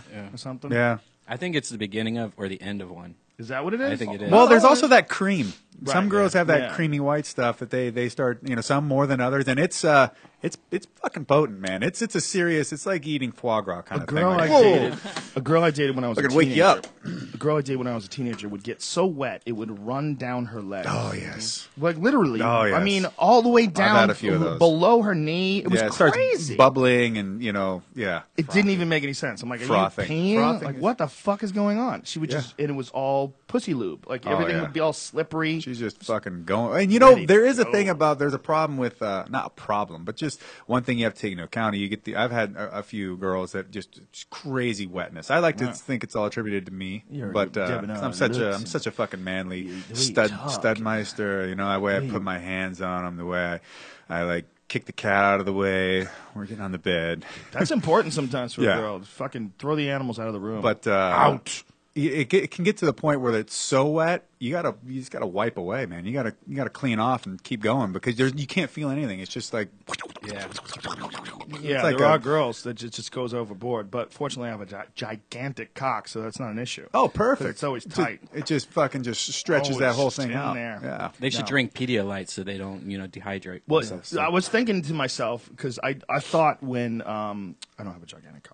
In the interest of full disclosure, I don't want to lie to the people. But um, when when They're I, gonna come up to you at a show and be like, "Joe, let me see how big your cock is." You're like, I, it was just a when joke. when I was dating this girl, obviously I didn't know any better. I was only like eh, you know 18, 19 years old. I didn't know that everybody wasn't like that. I didn't know that one day, you know, like a lot of like young girls, they get really wet. But then you get older and you realize, oh, wait a minute, that was like as wet as a girl ever got ever. Mm-hmm. And you're like, oh, well, that was her prime. Like her baby making prime was when she was like 16, 17. Maybe she just had less 18, hang-ups, too. 19, like that. Yeah. Well, like the because with women, man, it's all yeah. about the brain. Like if they if they don't want to come, they ain't coming.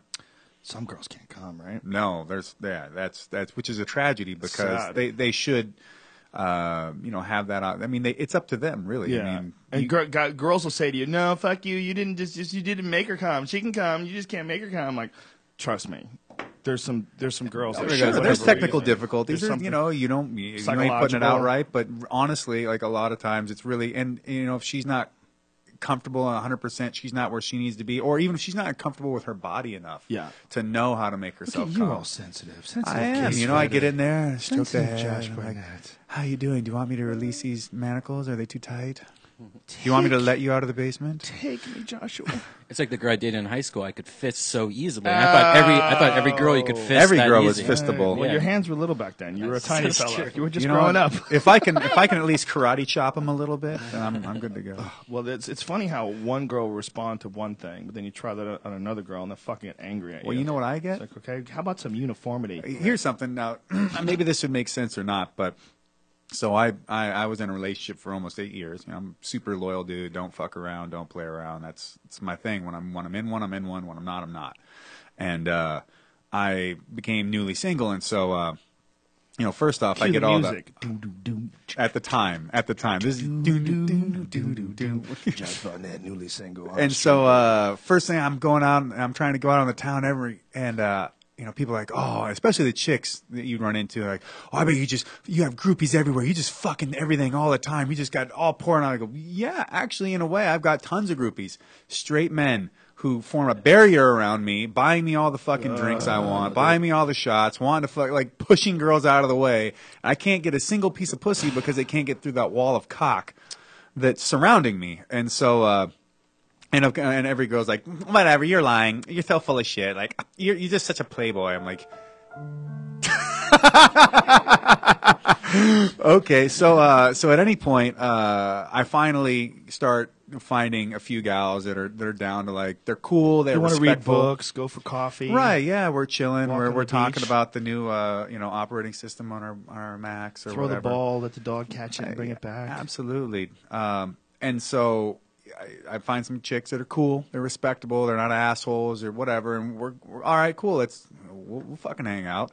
And all of a sudden, I get start getting all these girls that want physicality, like Oh yeah. held up, whacked around, smacked around, fucking thrown all over the place. AKA my ex girlfriend. And I'm like, I started to think for. I'm talking to my buddies. I'm like, is it because I'm a big physical dude and I'm a fighter? Like, I don't think they're this way necessarily with everybody. Like, and they want me to do shit they've never done. And I'm, of course, I'm more than willing to oblige. well, you have to, but do you do you judge them? No, You know, you say, no, well, I mean, I I, think it's like every to be a every, woman." every person is different, and you can definitely tell the, the the difference between ones where there's like, okay, there's some psychological fucking issues going on here, and some Right. that just they see me as that's the facilitator of a of an ass whooping fucking. I, apparently, AKA the good ones. I guess, yeah. Yeah, those are the ones that are guilt free. Uh, no, no, I've had plenty of chicks that liked getting, you know, the shit ragdolled out of them, but were awesome, smart, n- normal. Yeah. I mean, just good people. Like they're rad, and it, their bedroom habits don't necessarily aren't always an indication of what somebody is as a person. That's always like one of my big issues. Why people are always being such assholes about gay people. It's like I don't give a fuck what he or her does if they're gay at all. Like, how is that? That's Right. not. They are a amalgamation of all these different things, and who they fuck is only one small part of it. Yeah, like, it's get over a, it. It's a it's a dumb person's argument. Either It dumb, or, or my joke is you're either dumb or you're secretly worried that dicks are delicious. Those are the only two reasons why you'd be upset. Well, my dick seems to be very delicious as far Have as you I've tried it yourself? I've How been- flexible are you, John I'm? I well, I can't rubber guard, so I have to still keep finding these chicks. But I've been told my Spinal dick tastes time. flexibility. My dick tastes famous. I have been told that. famous. That your dick tastes famous. Yeah. What else did he tell you? Oh! oh, what I did over there. Oh, burn! This is right now where people are getting so super angry because the sound levels are not equalized. hey, what what can we do to do? Is there something we can do about that, Brian? Because We people do are it. constantly complaining, but they're always complaining that this above There will all. be out of one million people that listen to it. There's always going to be two people that tweet you. But the sound. But apparently there are large spikes. If you have something sound. shitty well, to you're say, always gonna got have- you're always gonna have. You're always going to have large f- spikes it's- if you have certain people like Joey Diaz, where he's like, oh, you know, or like, Josh $200. Barnett. There's fucking Viking shit going on here. Well, you know, and here's the thing: like uh, any, you, anybody that's that is completely cool and loves something, they often don't say a fucking thing. Right. Anybody that wants to be a negative piece of shit, like go out there and spoil it for everyone and just shit all over the world with all their negative garbage bullshit, you know, There's a little of that. inadequacies, they want to talk the most. There's the people with the least to say want to be heard the most. There's a little of that, but there also is a lot of. I learn a lot from the criticism that we get Oh, on I the show. I'm, I'm not applying that with a broad brush across. I know. I just, I'm Right. just saying. I, I need to qualify it myself because I don't want right. people to think. I, a right. lot of, a lot of the peop, shit that people have said to us about the show, and me as a stand-up, and me as a commentator, and me as a comedian. I said that or said it twice.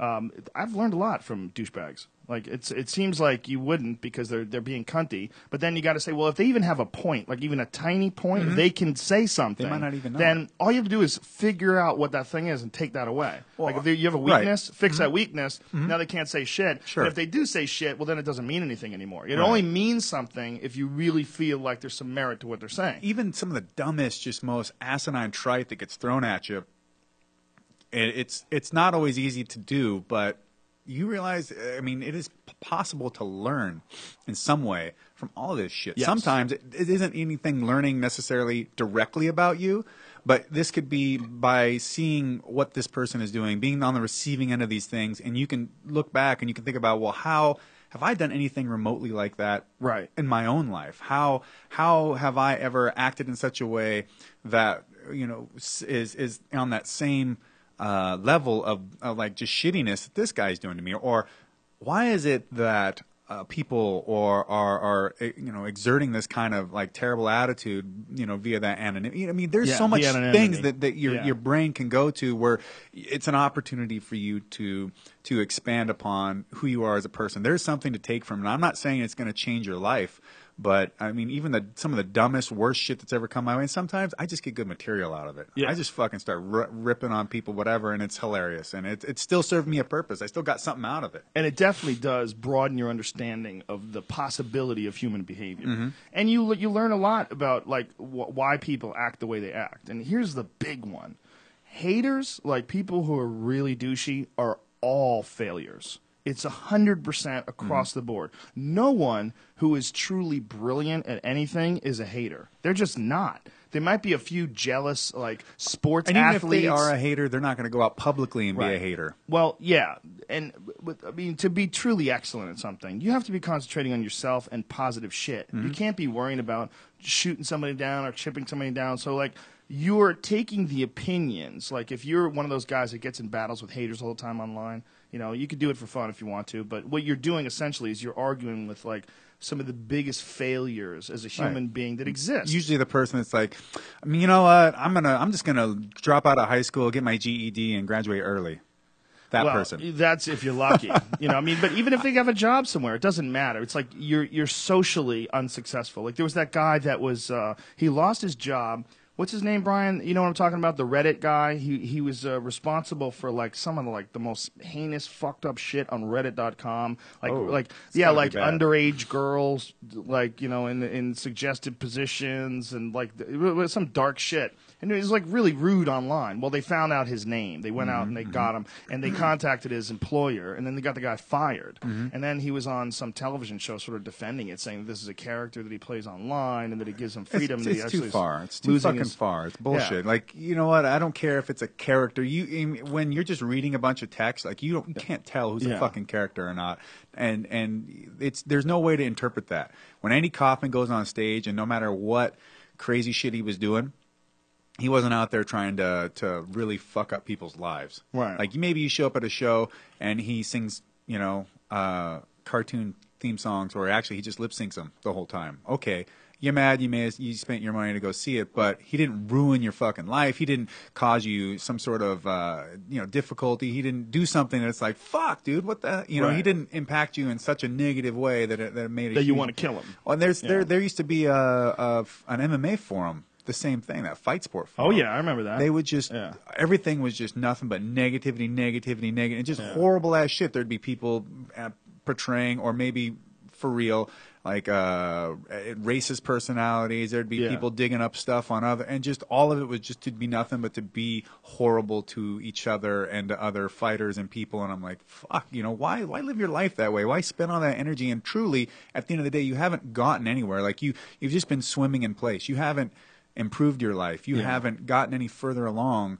in, in trying to accomplish something for yourself at all. well, most of them are twelve. You know, You know, sad the sad part is some of those are 32 going on 12. Yeah, maybe even fifty. I And, mean, this uh, guy who uh, got caught, the Reddit guy, he was a, a you know guy with children. See, wife. why, why would you? Why spend? Because there's there's clearly clearly there's something lacking in his life, uh, socially uh, somehow that he never came to grips with, and he's using this anonymity to to, Oh, yeah, to no do doubt. this. And No doubt, it's just they have a voice that didn't exist in the past. In the in the past, they were the person that you know when they would be dealt with socially, like Mm-hmm. in a one-on-one situation. If they ever said anything, anything remarkably rude, everybody would be like, "Fuck you, stupid! Look at you, you dumb fat fuck!" And they would be shot down, and it would be over. But they can lash out at you without any fear of social repercussions. You, you just brought something really that really just went off in my head. All right, Joe, you're a Okay. comedian. yes, sir. comedians throw out heinous shit sometimes you know but jokes are jokes are jokes and you fucking you you, you throw as you give out as much as you got but that the only way that you can throw out as much as you got you know in terms of being a comedian and, and pushing boundaries and saying crazy shit sometimes or whatever is because you're willing to take as much as you get. Right. and that's the difference there is like you don't go out there and, and say some rude shit. Even if you're trying even if you're doing the right thing to go out and stand up and say something that is against somebody's else or some other groups or because even if it's the wrong thing that they're doing and you need to stand up as some sort of a uh, uh, um, avatar against it because it's the wrong fucking thing it's not good Mm-hmm. to do that means you have to be willing to accept every negative thing that's going to come with that and be okay with that and be like you know to do to go out there and stand up for the right thing something shitty might come my way but this is something that must be done and even if in a social scenario if you're oh i'm gonna everyone's uh, pot shotting each other you know and, and, and it's it, it's in fun Mm-hmm. but to say something you know, to insult somebody else, even in a fun, in a jest way, you can't do it if you can't fucking take it. Because we've all known those people. Yeah. We're all fucking around. We're saying horrible shit to each other, and somebody chimes in, and and and it's what's funny is there's always a change in tone when that Yeah. guy does it from everybody's response to them because you can. Yeah. It's like you can feel the shit that they're saying. And not being able to take it, and the place they're coming from, it's like it, it, it could come out their mouth the same, but there's a different energy, and you, Right. and it, that's you turn to them, and then you're like, fuck you, you piece of shit, shut the fuck up. And it changes. It's like it's different between you and me riffing on each other. Right. And All of a sudden, dude- he's serious, and it was just joking around with everybody else, as long as he was involved in the joking. but we realize, but it's like you re, you can real you can you realize that when they throw out that thing, they can't take it either, and so they shouldn't really be participating because they're just isn't isn't in the same vein. Well, that's what the thing about being able to hate on someone, especially a public person like a Josh Barnett type character, because which is apparently wonderful to do. you're anonymous because if you're just some anonymous person you have no repercussions whatsoever you know so much about you they know what you look like they know the fights you've had like Mm-hmm. Right. i was watching uh, some battle on uh, i don't know it was a twitter or whatever the fuck it was i was reading it on an mma site it was Josh Thomson was arguing with this guy Ah, Jesus. and the guy was bringing up like I, I, me and my friends, we laughed out loud watching you get KO'd by Yves Edwards. Please fight again so we can laugh again, and you get knocked out. And I'm and I'm why I'm like this this piece of shit. Like that is like the weakest move of as a Super human being to go after what you know hurt a guy. You know what you know is a devastating loss. To go to go after that when you're just when you haven't done anything yourself, You- completely someone hidden. that put it out there. Yeah. they expose themselves to all the glory and all the the the def- all the sadness and difficulty of defeat. he went and dared Yeah. to do it, and you don't dare to do anything besides sit behind an anonymous thing and, and and really accomplish nothing and try to take shots at somebody who went out there and tried, who went out there and try went to excel and put himself in a position where it's precarious and it's difficult and there's no guarantees. And he knew that and he knew that everyone would watch it. And, and, and he and you also know as a fighter you go out there and you lose you're opening yourself up to all of that for people to come out there and use that as a weapon against you because of their shitty uh, Personality. yeah exactly. And so to to do that it's fucking weak of course don't argue with them because they no one's paying attention to what the Yeah. fuck they have to say anyway so when you respond you give them exactly what they're looking Oh, for they feel now they're important Yeah, and you know, I, I also think that this is not going to last.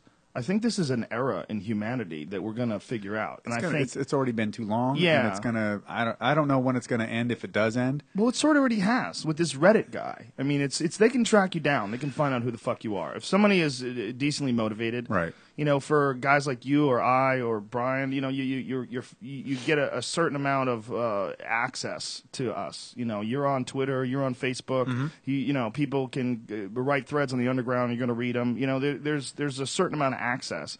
And the the average well, they should be person is insulting just, Brian though. They should be. Oh, yeah, oh, yeah, absolutely. definitely. No, no. Come on, leave the little guy alone. the, There's a certain amount of. I mean, you, you're you're gonna you're used to it and you can deal with it. But when it comes on them, when all of a sudden their real name is exposed and mm-hmm. their employer is a, like, all of a sudden it's like, whoa. They, then they realize, like, look, you're you're in a never changing game, okay? And this anonymity that you might have enjoyed two years ago really doesn't exist anymore. And guess what? In a year from now, I'll be able to read your thoughts. Okay, so keep it together, bitch. keep it together. And if you keep and- taking all this stuff from onnit.com, that might even come sooner. try to be a better person, you fuckhead. And that's what people don't understand. Is that People aren't trying to be better people, and No, that that is right. what's killing this country as it is. People, you know, the human race. Period. the human race period and Yeah. it, but it, it varies from place and i think here in america we have a, a very specific uh, case like i was saying that it, it's it's it is specific to us as americans of the way we use our technology the way that we are progressing or regressing as individuals and uh, there's there's this huge concept of uh, so so one thing about people talking shit about folks is that you know of course there's the anonymity but there's also this prevalent attitude that I can go out there and be as much of an asshole as I want because you're not going to do anything about it. You can't beat me up. You can't just fight me. Like nobody, Right. like nobody actually thinks that anything will, will happen. But, oh, well, I'll sue you. You should be able to sue you. If someone talks shit to you and you're a pro MMA fighter, you should at least be able to bitch slap them. A little Should bit. be totally legal. Well, and, and my thing You is know? like even if, uh, if if you're being outwardly with if, so many people lack common courtesy anymore, just the smallest things. And if you do something that is discourteous in a public manner and you upset somebody, well, most people just fucking take it. But if someone goes, "Hey, fuck you for doing you know X Y Z," that's not cool. Instead of someone being like, all right, either A, I'm sorry, you're right, that was fucked up, I shouldn't have done that, and, you know, waking up. Uh, or B, being like, well, you know what, fuck you, I'm just an asshole, so let's fight, and dealing with it, and then let's say they get their ass beat, and then they go about their way. No, no, no. It's always like they just keep pushing that barrier, because that boundary, and crossing that line because they think, you can't do anything about it. You can't just, you know, use uh, freedom of speech. I can be as much of a dickhead as I want as long as I don't do anything to you. And it's okay, fine. And I've I've had usually it is. any I of these things where I've had where it's happened to me, I've turned to them and I you know I tell them, like in a movie theater, you know, fucking cell phone, and then on on the cell phone talking on it in the middle of a movie theater. And I just turn around and I go, "Are you fucking on your phone in the middle of a movie? You fucking kidding me?" And I look at him and I go, "Get off that fucking phone right now! I'm gonna break it in half and shove it up your ass." And I say that because uh, I It's what someone would say in a movie. well, there's that, but also, yeah, it's very appropriate. That's very Clint Eastwood but style. when I I try, I pride myself on being. If I say some shit like that, after I've said it, there ain't no turning back. And if I say I'm going to do it, I'm going to fucking do it because otherwise my word is meaningless. would you really shove it up their ass? You Probably wouldn't shove it up there. I would break it. shake it, them a little like a bad baby. throw them across the chair, maybe. I don't know, but yeah, I would If they gave, if they just went limp though, you'd probably just scream and pick them up and shake them. Yeah, if they just went limp, they Yeah. just completely fetal position. I'd take that phone, break it, slam it on the phone, tell them what a piece of shit they were, and, and let it go. But That's your move, But- folks. but, uh, Listen, you got to go limp. Just, just go limp, and if you can, start crying. yeah, Just cry. I go limp all the time. It's Wah, wah, Wah. Right after I'm done. Oh! happens to Um, everybody. I think uh, this is a very important subject, and I, I, I love that you brought it up. And I think um, this is uh, um, a, a, a really important subject for the, the young men, especially of this era, that are, are growing up now, just being force fed video games and not having any uh, character How about the parenting exercise. where they just leave a kid with the the the, the, the portable the portable gaming system? And you know what? I love games. I gamed a Yeah. lot when I was a kid, and I loved it. But guess what? When I'm out with my parents, when I'm at family functions, when I'm I'm not sitting Yeah. in a corner completely buried into some electronics the whole time, being like fuck that. Like you can't let your kid do that shit. Yeah. Well, it just definitely doesn't teach them. It doesn't uh, raise- good, uh, yeah, good human skills. But uh, the my what what concerns me is the lack of character building things. If you're not involved in some kind of athletics, then uh, to me, if you're, it's either that or some other difficult intellectual pursuit. But there's something that has to humble Being you. Being made to suffer a Yes, bit. Being being being yeah. made to, to have some you know uh, be able to push. yeah. To be able to realize that you And will, fail. will and fail and learn from the failures objectively. One of the most important things you could ever learn as a man is how you fucked up and how not to fuck up again because you understand the pain of fucking up.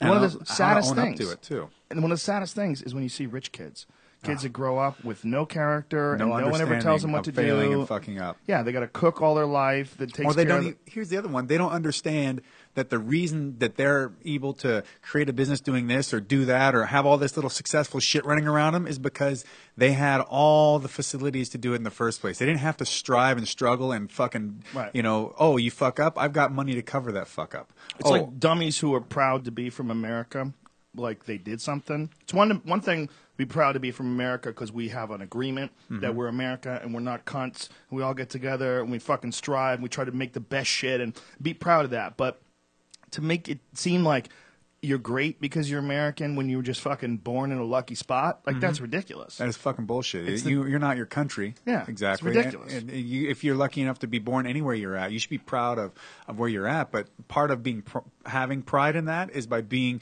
a fucking good example of a human being and representing that culture to its fullest. That's it. Not being proud that you're from a fucking city, stupid. Yeah. You know, that's ridiculous. Be be proud of your own personal control over your character. Be- and your be- contribution to to your city, Community. to your community is to you know be a be a fucking involve yourself. Yeah, that's the big problem.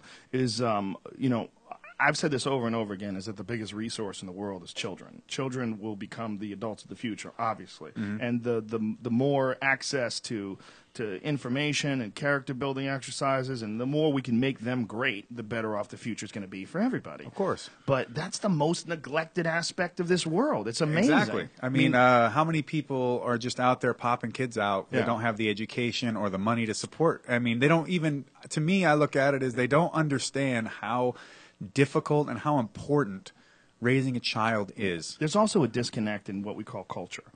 Um, there's a disconnect in a society because the society started out where everybody had to stick together because you'd go on hunting parties, Right. And the, you know you'd be growing food or taking care of babies, and there would be collections, Mm-hmm. you know, collection uh, collectives where uh, you know everybody would p- pile in their food. Everybody had to stay alive. Everybody had to do their own job. Everybody knew everybody and counted on everybody. But it got to a point where there wasn't 50 people anymore. Mm-hmm. Now, now you have walls. Now there's a thousand. Now there's 2,000. Now you don't even know these fucking people. Right. So that that this disconnect is in place where you you have all these people that are supposed to be like your comrades and your brothers and sisters, but you don't even fucking know them. You know, Right. and then it get that's when you get to a city, and that's when you get to a country, and that's where America is. It's Well, this then- weird thing. Now look at the way that technology has influenced our disconnect from each other. You're buried in your phone every day of every of every second of every hour. These people, you're not talking to anybody in line. You're not actually conversing with the people that provide the services that you that you're supposed to go to in life. You, like the postman, the the person at the supermarket. Like you're not Yeah. conversing. You're just like, hey, swipe card, do whatever. Get but back. You know, ironically, it's also connecting countries. It the is. internet connects countries Oh, it- and it- disconnects people. It does. and and the, the thing is, is that the internet can be used for so much good, and it can also be a crutch to turn you into a shitty, completely, you know, non-community based. You, you think that you're getting the same thing by being on Facebook or Twitter and all this and that. Now all of a sudden you're interacting with people. Well, you are interacting with people, but that is not the way humanity works. In fact, I was reading a thing about how being a misanthrope, like deliberately not interacting with society on a regular basis, can be worse than being an alcoholic for your for your body and your health. I'm like just simply not interacting with other people.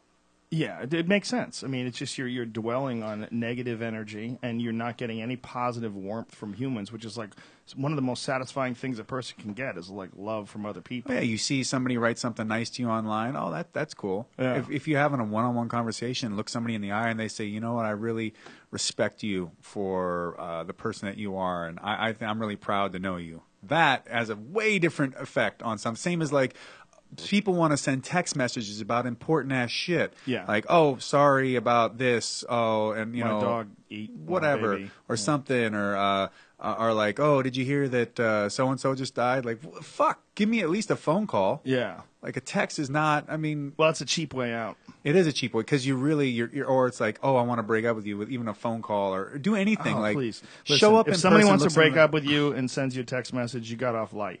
i guess Okay, so you don't talk to I, them, i've gotten a phone call breakup Oh yeah, that I- was I a, actually that one was that was that was that was really fucked up. I'm like, Was damn, oh man. Well, it was to me also because I'm like, aren't you weren't you weren't we supposed to be like best friends before all this shit? together forever, Josh Barnett. Shitty. God, can't even look me in the face and be like, hey, what's up? It's over, bitch. Can't fuck me no more. this pussy is, is heading that direction, and you stay right there. Boom, boom, boom. Gonna bonanza this vagina right It's, uh, out. Yeah, it's um the the lack of development of uh, of human beings, like where they're tested and where they have to develop character. That's like one of the the big like one of the uh, the, the the most disappointing aspects of our society and our culture is that we've never figured out a way to cultivate people correctly mm-hmm. that way. Well, like, and it's a, that it we hasn't been done yet. we can do it. That's just, that's the Of course we can. is We, have plenty of money and plenty of resources to do things like it's that. and it can just start from the smallest thing in the house with chores to, to Yeah. just you know just being stern in your word and and and leading by example. I mean, the opportunity to give children those things to help develop them, male or female, yeah. exist every single day and they're completely at our fingertips if we want to choose to participate in taking that kind of responsibility for bringing this child into the world and trying to raise them to be a, a, a awesome human being and a uh, contributing important part of society and helping show uh, by example what a good person is you know the Yeah. drop that starts the ripples it's super important Well, it is, and some people they obviously they take on that task when they're just trying to get some pussy. Look, and people- then all of a sudden they're they're they're tr- they're in this situation and they try to make do and they fuck up and they you know they really don't have their own shit together. But I think a- as a society, what uh, we got to there's a real problem in that we we haven't really uh, addressed how to um, proper, properly make use of our, our young people. I think it's beautiful to have freedom. It's beautiful to have the ability to choose whatever occupation you want. It's mm-hmm. beau- but I think that like the the steps that you go from being a young man living with your parents to being in college to being independent, they're so obscure. oh and massive it's so like, am I really? Am out? Am I out here now? Okay, now I got to get an apartment. And what do I do now? Well, you got to make sure you get a good job with a good. Okay, I good. You could do that. How do you get the good job? Yeah. job? Right. Go And to college. You go to college. You spend all. It's like actually. Yeah. You don't. I mean, there's still this huge myth that you need to go get a four year degree and do all that shit. Well, you know, not every four year degree is actually worth the fucking fifty thousand dollars you just put yourself in debt. Like sometimes you're actually doing a disservice to yourself and putting yourself behind. Yeah. You could be just another college graduate working a fucking shit job that can't can barely pay off their loans. You got to realize what what is it? Where is it worth putting that money towards? You know, I tell people all the time that are just sort of you know unsettled, whatever. Even you know parents, oh, our kids, you know, we're thinking about you know you know moving them along the next step. They're graduating. They go, send him the fuck. You know, figure out, get it. You know, he probably isn't. He or she isn't going to really know what they want to do yet. Likely, but if they have an idea, find the find the uh, the university or whatever school that at some point they're going to need to be at, and then find the appropriate junior community college that that transfers well into that fucking deal, and they do that because you need to get in there, get your shit done. I mean, Right. books, education. I mean, if if you really want to be true about it, you don't have to go to a college to learn anything.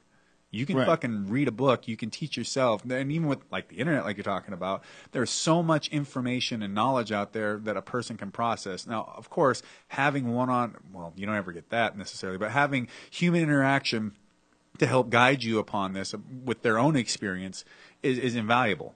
But the actual knowledge, the, the the the actual process, just gathering knowledge Uh-huh. and getting understandings, that fuck man, you can you could become a lawyer by going to a library. Sure. The actual process of gathering knowledge, for sure, is uh, you know it's m- much easier now than it's ever been before. Mm-hmm. The real problem is that the people don't have good guidelines No. as far as behavior, as far as getting things done, and as far as positive thinking. Yes. One of the things that has been a side effect of this podcast, a completely uh, unintended, and uh, we we never saw it coming, was that all these fucking people are. I meet them after shows. He changed my life. I lost hundred pounds. I drink kale shakes every morning. I work out every day. I started jujitsu. It's like thousands of fucking people. It's Mm-hmm. like, and what they say is that uh, almost to a, to a man. It's like I never had anybody around me that was talking the right way. Is that it wasn't me? It's not that I didn't have potential. It's not that I have nobody nobody that motivated me. And then all of a sudden someone did. And now I'm. Mo- what are you doing? Are you sleeping over there, dude? It's not me. Is that you snoring? No. Are you sleeping? It's not me. Is he sleeping? No, I it's don't not know. me. That wasn't you. I think he was nodding off. It wasn't you. No, I'm So not who the sleeping. fuck was Somebody making was that bre- noise? somebody was breathing into the mic. It wasn't him, dude. It's not me.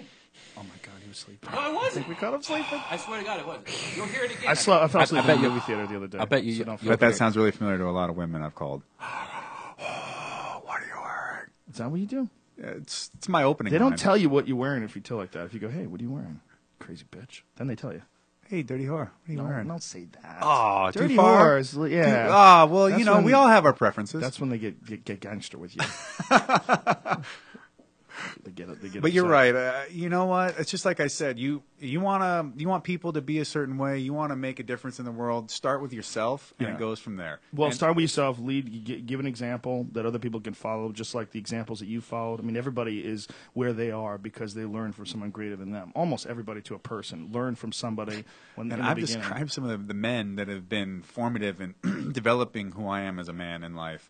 And I, I tell people some of the stories that came to, um, you know, to, to having these people in my life. And some, and they're, and some folks, especially a lot of these, these, these men nowadays and that are, and I'm not even going to speak about women because women and men are, they have totally different mindsets in the way that they develop.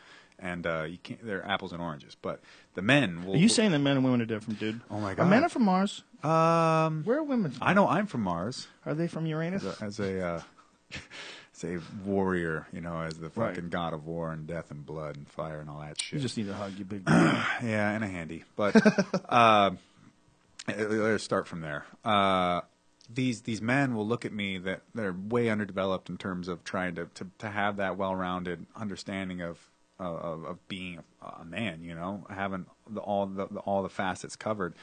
And uh, I'll tell them these stories about some of the, the people that that are ma- major to making me the man I am, and they're like, f- like their eyes get huge as dinner plates, and they can't believe that they're like, that sounds terrible. That's fucking horrible. That's how could I'm like, you know what? It's not actually that bad. All right, you know, and and I'm wouldn't change any of it because it made me the kind of person that I am today, and I like who I am. And and some of these people were hard as fuck. There's been some people in the past that were hard as fuck. That Farmer Burns character who used to hang himself. Oh yeah, by his own, hang himself from his From his neck, yeah. and just stand there. People, pay listen, to watch that. They, this guy used to drop He didn't just used to hang himself. He used to drop like uh, I don't know how. I, mean, I don't know how many feet. It was. yeah. I mean, it wasn't. It wasn't just let me put this around. Okay, I'm ready. Go. No, he would drop and catch himself with his fucking neck. His neck neck was so giant strong. neck. These guys used to wrestle uh, back in the day, doing the, all the catches, catch can stuff, and, Yeah. or just any type of wrestling.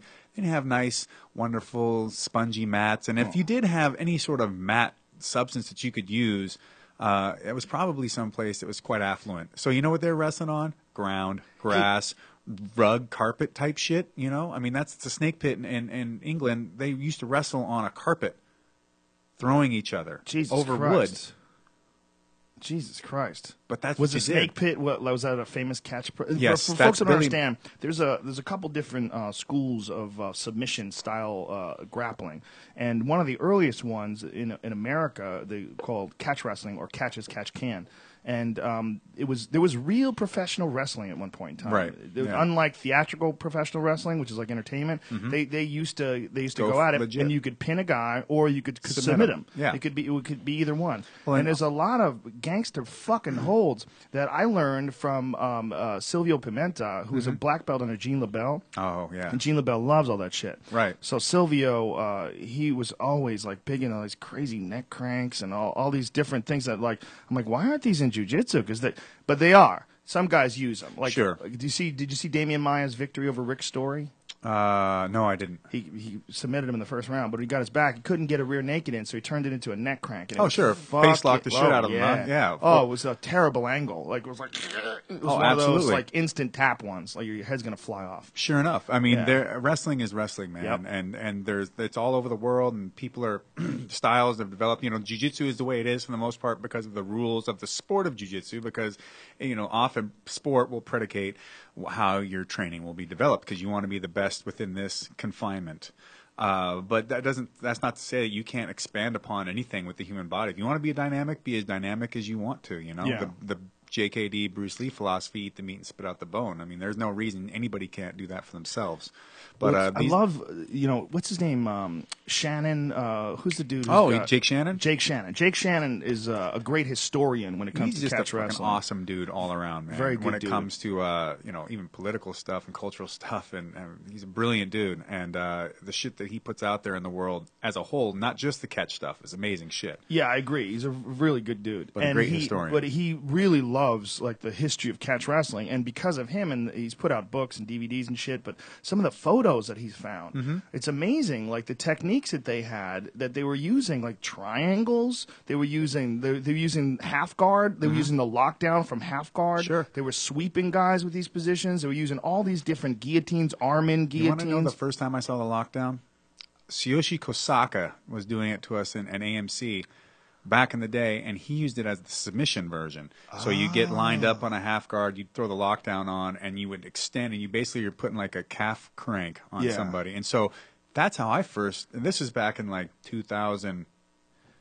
if you get 2000. caught sideways on it, it's like a heel hook Yeah, too. I- so so that's how I learned it as like a like a tricky little submission, and Kosaka was full of them, you know, TK. yeah, And yeah. so that's what I first found out about lockdown. And then, um, and then I saw Eddie. You know, he came across it and he used it as a as a positional tool to keep him for for using uh, his bottom game in terms of his reverse his reversals and, and setting up. You know, isolating that leg to use it later into different applications. But it just goes to show you, you can do fucking things a million ways. And then. I remember Billy Robinson, who is from the Snake Pit uh, in England, where that whole term, like those, uh, uh, he's uh, Billy Robinson uh, is a he's from Wigan, and in Wigan, that's where they came up with the term "catch as catch can," get it any way you can. And uh, Billy, uh, which is which I also refer to my love life. Uh, then uh, they had uh, the Snake Pit over there, and Billy Riley started this place, and just only the toughest of the tough, these fucking coal miners, these these gnarly dudes. wrestling on hardwood. Well, here's another sport that they used to do over there called purring.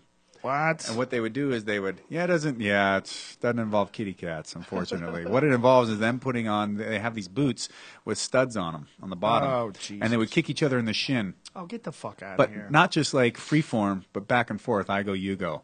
Until somebody quits. spikes? Yes. How big are the spikes? Fuck, I don't know. Too big. Obviously, it's always too big. Is this like is there any photos of this shit? I believe so. Go ahead and look it up. Oh my god! But, uh, up. purring, purring, purring. P- like P U R R, P U R R I N G, I believe. purring, violence, kicking, kicking shins. Uh, England. Uh, what so, the anyways, fuck was wrong with England? Was it there's no I pussy over there? I guess so. I mean, they just do? exhausted that opportunity, and uh, you know, snorting too much coal, I guess, makes you want to kick each other in the shins. It's But weird how they're so polite today. sure enough, yeah. Uh, but uh, uh, I've got you know, the only time I remember being in a town with the UFC. Uh, we're over in England, and the only time I remember where, pe- where the fighters were out trying to go grab shit to eat and do whatever, and people are constantly like, "Hey, fuck you, mate! Huh? You want to fucking go?" I'm like, "Whoa, dude! Are you kidding me?" Is this London? yes. Just over nothing. Yeah. Wow. I, I think you're looking at me funny.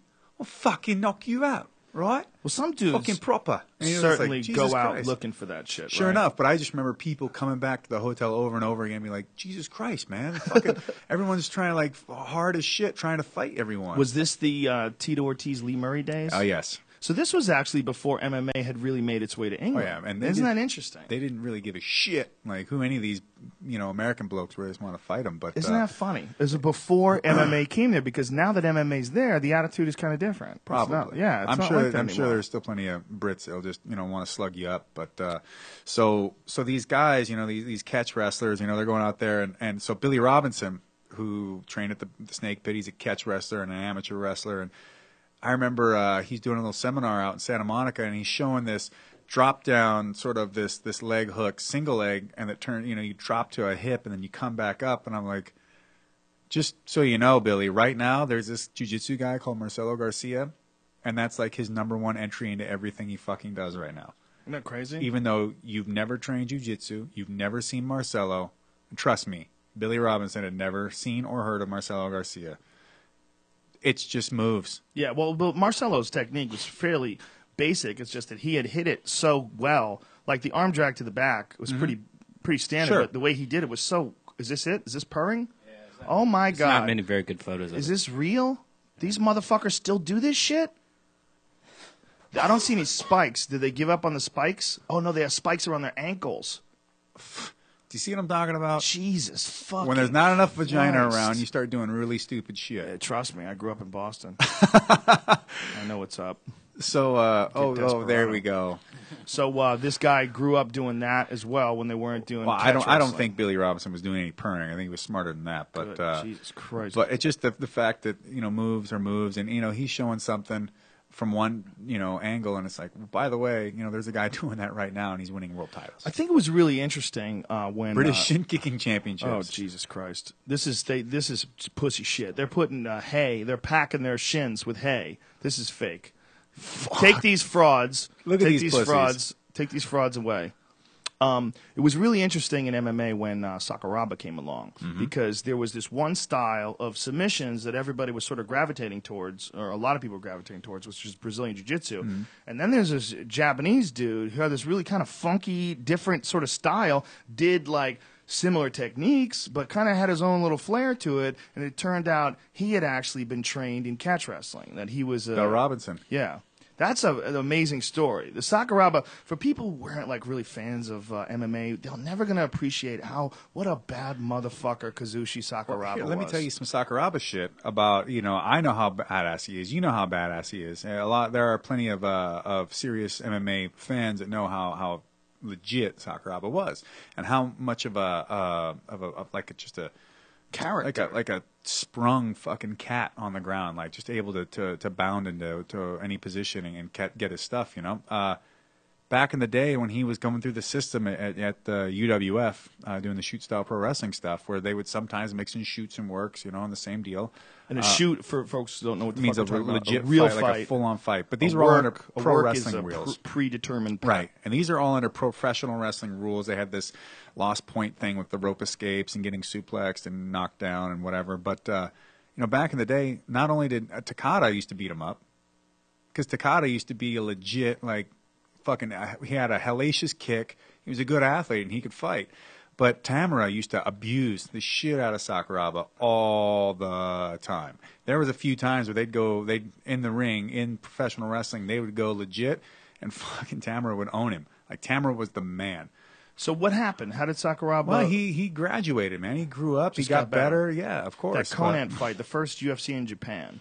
Yeah. When uh, he fought Conan Silveira, and they uh, they stopped it they stopped prematurely, it, and he's like, "What the fuck?" And so they started it back up again later on the night. later on he the night they him. fight again. It was Yeah. craziness. It was like, boy, just the emotional roller coaster they must have been under. And he didn't just beat him; he went out and tapped him. tapped Conan Silveira, which had never been done before. No one had seen a Brazilian Jiu-Jitsu black belt get tapped yet. Right. It was like the new thing. It's like maybe maybe someone had. I think maybe um, John Lewis and uh, Andre Pederneiras. I think maybe Pederneiras had tapped John Lewis. Did he tap him? Did he catch Well, him in the armbar? Or was it Pen- Rumina Pederneiras- Sato? Rumina Sato? Rumina Sato, no, he didn't tap me. Soccer kicked him. Oh, did he When, really? when Sato was on his back, and, trying and like- like slapped like his right leg and came around with his left, and Soccer kicked him while Sato was in open guard. Was so was uh, who was the first Tudo, Brazilian Jiu-Jitsu black belt to get tapped? Because I remember it might have been Conan. It might have been it was Conan. like it was like it was the most high profile one. Yeah. that's for sure. Well, then uh, was that that was before Maurice fought Conan? No, After. After, yeah, Maurice had already knocked yeah. Conan out. But you know, a kickboxer knocking somebody out, Yeah. You know kind of a given. But the idea of a jiu-jitsu guy losing, especially to a non-jiu-jitsu fighter, yeah, yeah, you know, Like they didn't know what to think about it. And I used to get that all the time at, at AMC, and people would be like, uh, "Jiu-jitsu folks, what's your belt? Uh, I don't have a belt. No, oh, well, what do you do for grappling? And I'm like, well, you know, we train here, we do catch wrestling, we do that. Oh, okay, okay. And then we'd roll on and fucking annihilate him, and they'd get so pissed and upset. And Well, there's a lot of phony baloney catch wrestling Well, dudes. Unfortunately, There, there are, but you know that, that's a wonderful aspect of humanity. If Yeah. you've got the ability to uh, to uh, to bring truth into the world and, and, and be honest about shit, and you know, with all the faults and and also great things about it. Most human beings' instinct is to go out there and just lie the fuck out of it and just make excuses, change shit around because you know it's not good enough to just to have things exist and have it be true. No, we have to go ahead and I mean, especially shit like religion, politics. It's just oh, let's make a book and call it the, the Word of God. So therefore, you can't fucking argue against it. You- Anything that happens, you say, well, but how it Word of God, Can't- Word of God. can't God, argue with garbage. and then uh, but essentially have a book that's compiled of other books. And you decided to leave other random shit out just because, and then you know it's gone through the hands of all these other people and all their other How did you get here from jiu-jitsu? It's uh, it's because the basic idea of it was uh, human beings all throughout civilization Are full of shit when they lying, be. Lying, be. you know, obscuring the truth. There's a lot of guys that uh, don't have belts that are like like super high level, like Matt Hughes, uh, Chris Lytle. Chris Lytle's the one. Everybody always said Chris Lytle was a Brazilian Jiu-Jitsu black Sure. belt, but apparently, like that was like even given it to us in press sheets. Brazilian Jiu-Jitsu black belt, Chris Lytle. Apparently, doesn't have any belt. You know, or- Mm-hmm. Probably not. No, he trained with those. Uh, Yeah. Speaking of a bunch of catch wrestlers, that Integrated Fighting Academy. Wait, where was that? Where's Uh, that was out in Indianapolis. that uh, was Jason Godsey's place. Yeah, you're So- you're so- such an interesting case, dude, because you were there like during the dark days. Like you were there, like like you were there when there was no regulation. You were there when you were allowed to wear shoes. You know, like Mm-hmm. Soccer kicking, stomping, headbutts. and that you're still here when it's on Fox. you The difference is, is that you know, as I've developed as an athlete over the years, but the biggest thing is I developed my skills. Right. So I'm not. Most of these fighters, and you know, I'll I'll say this, and I'll say it publicly. They have most of these fighters that go through the system. Let's say they get good enough they get. Let's say they get in the UFC, and we'll just use the UFC as the, as the as the standard example. Excuse me. So what they do is uh, they get to a certain point, and they get to enough uh, skill wise, and then they just improve their athleticism to such a degree. They'll they'll get into the UFC, let's say, and let's say they're successful. Okay, they they probably have about a two to three year window if they're good enough to be like a to to get a title or be a title contender. If they're that good, they got about two or three years at which they could potentially get a title or fight for a title. And after that, then they're never then then it declines, and then they might still be successful enough to be still a viable uh, fighter in the UFC. But even that lasts about is about only about as much as five years. And after that, throw them out because they're done. Their their athleticism has dropped enough that they don't have the skills to back it up anymore. Most of these fighters just out athlete the other fighter for the most part. And uh, they even did a big statistic about fight careers and the once you get to seven years the drop off for success is astronomical and the idea of people going 10 years or 15 years like myself unreal like it's almost unheard of and uh, Well, not only that, but you go from age 20 to age 35. 19 to 35. Yeah, 19, 19 was my 19 was first your fight against a pro. And at 35, you're still amongst the, the top heavyweights in the world. I could beat any of those motherfuckers out there walking the earth right now. if you had to, would you? I mean, if you had to retire for any reason, would you start coaching? Because I think you would have a lot to offer. I think you're you have um, just bit the fact that you've gotten through 15 years at, at a, a very high level. You know, I mean, from your, your time in Pride to today, I mean that's a it's a lot of goddamn competition against very high level guys you you have a lot of shit that you could teach kids that could cut out like do you see like a lot of people that are being coached and they're being coached by people that don't have nearly the kind of experience that you have and you see some mistakes they're making with young talent Sure, I do. I, I see a lot of mistakes in, in terms of coaching. It's not just even about technique necessarily. A lot of it is they they create a system and they think that everybody has to fit within that system and that there is no there's no wavering from that system. And the thing is, not any everybody is different. Everybody's an individual and everybody needs to be coached differently. I've had uh, and I have coached through the years, and I've I've coached people to world championship fights. I've coached people to world titles. I've had uh, I I think I've had more women at one time ranked in the top ten, and some uh, most of them ranked in the top five of the world in their respective weight classes than any other coach in MMA. Megumi Fujii was one Megumi of your- Fujii, Janelle Marquez, Shayna Baszler. Uh, we're going to Hitomi Akano.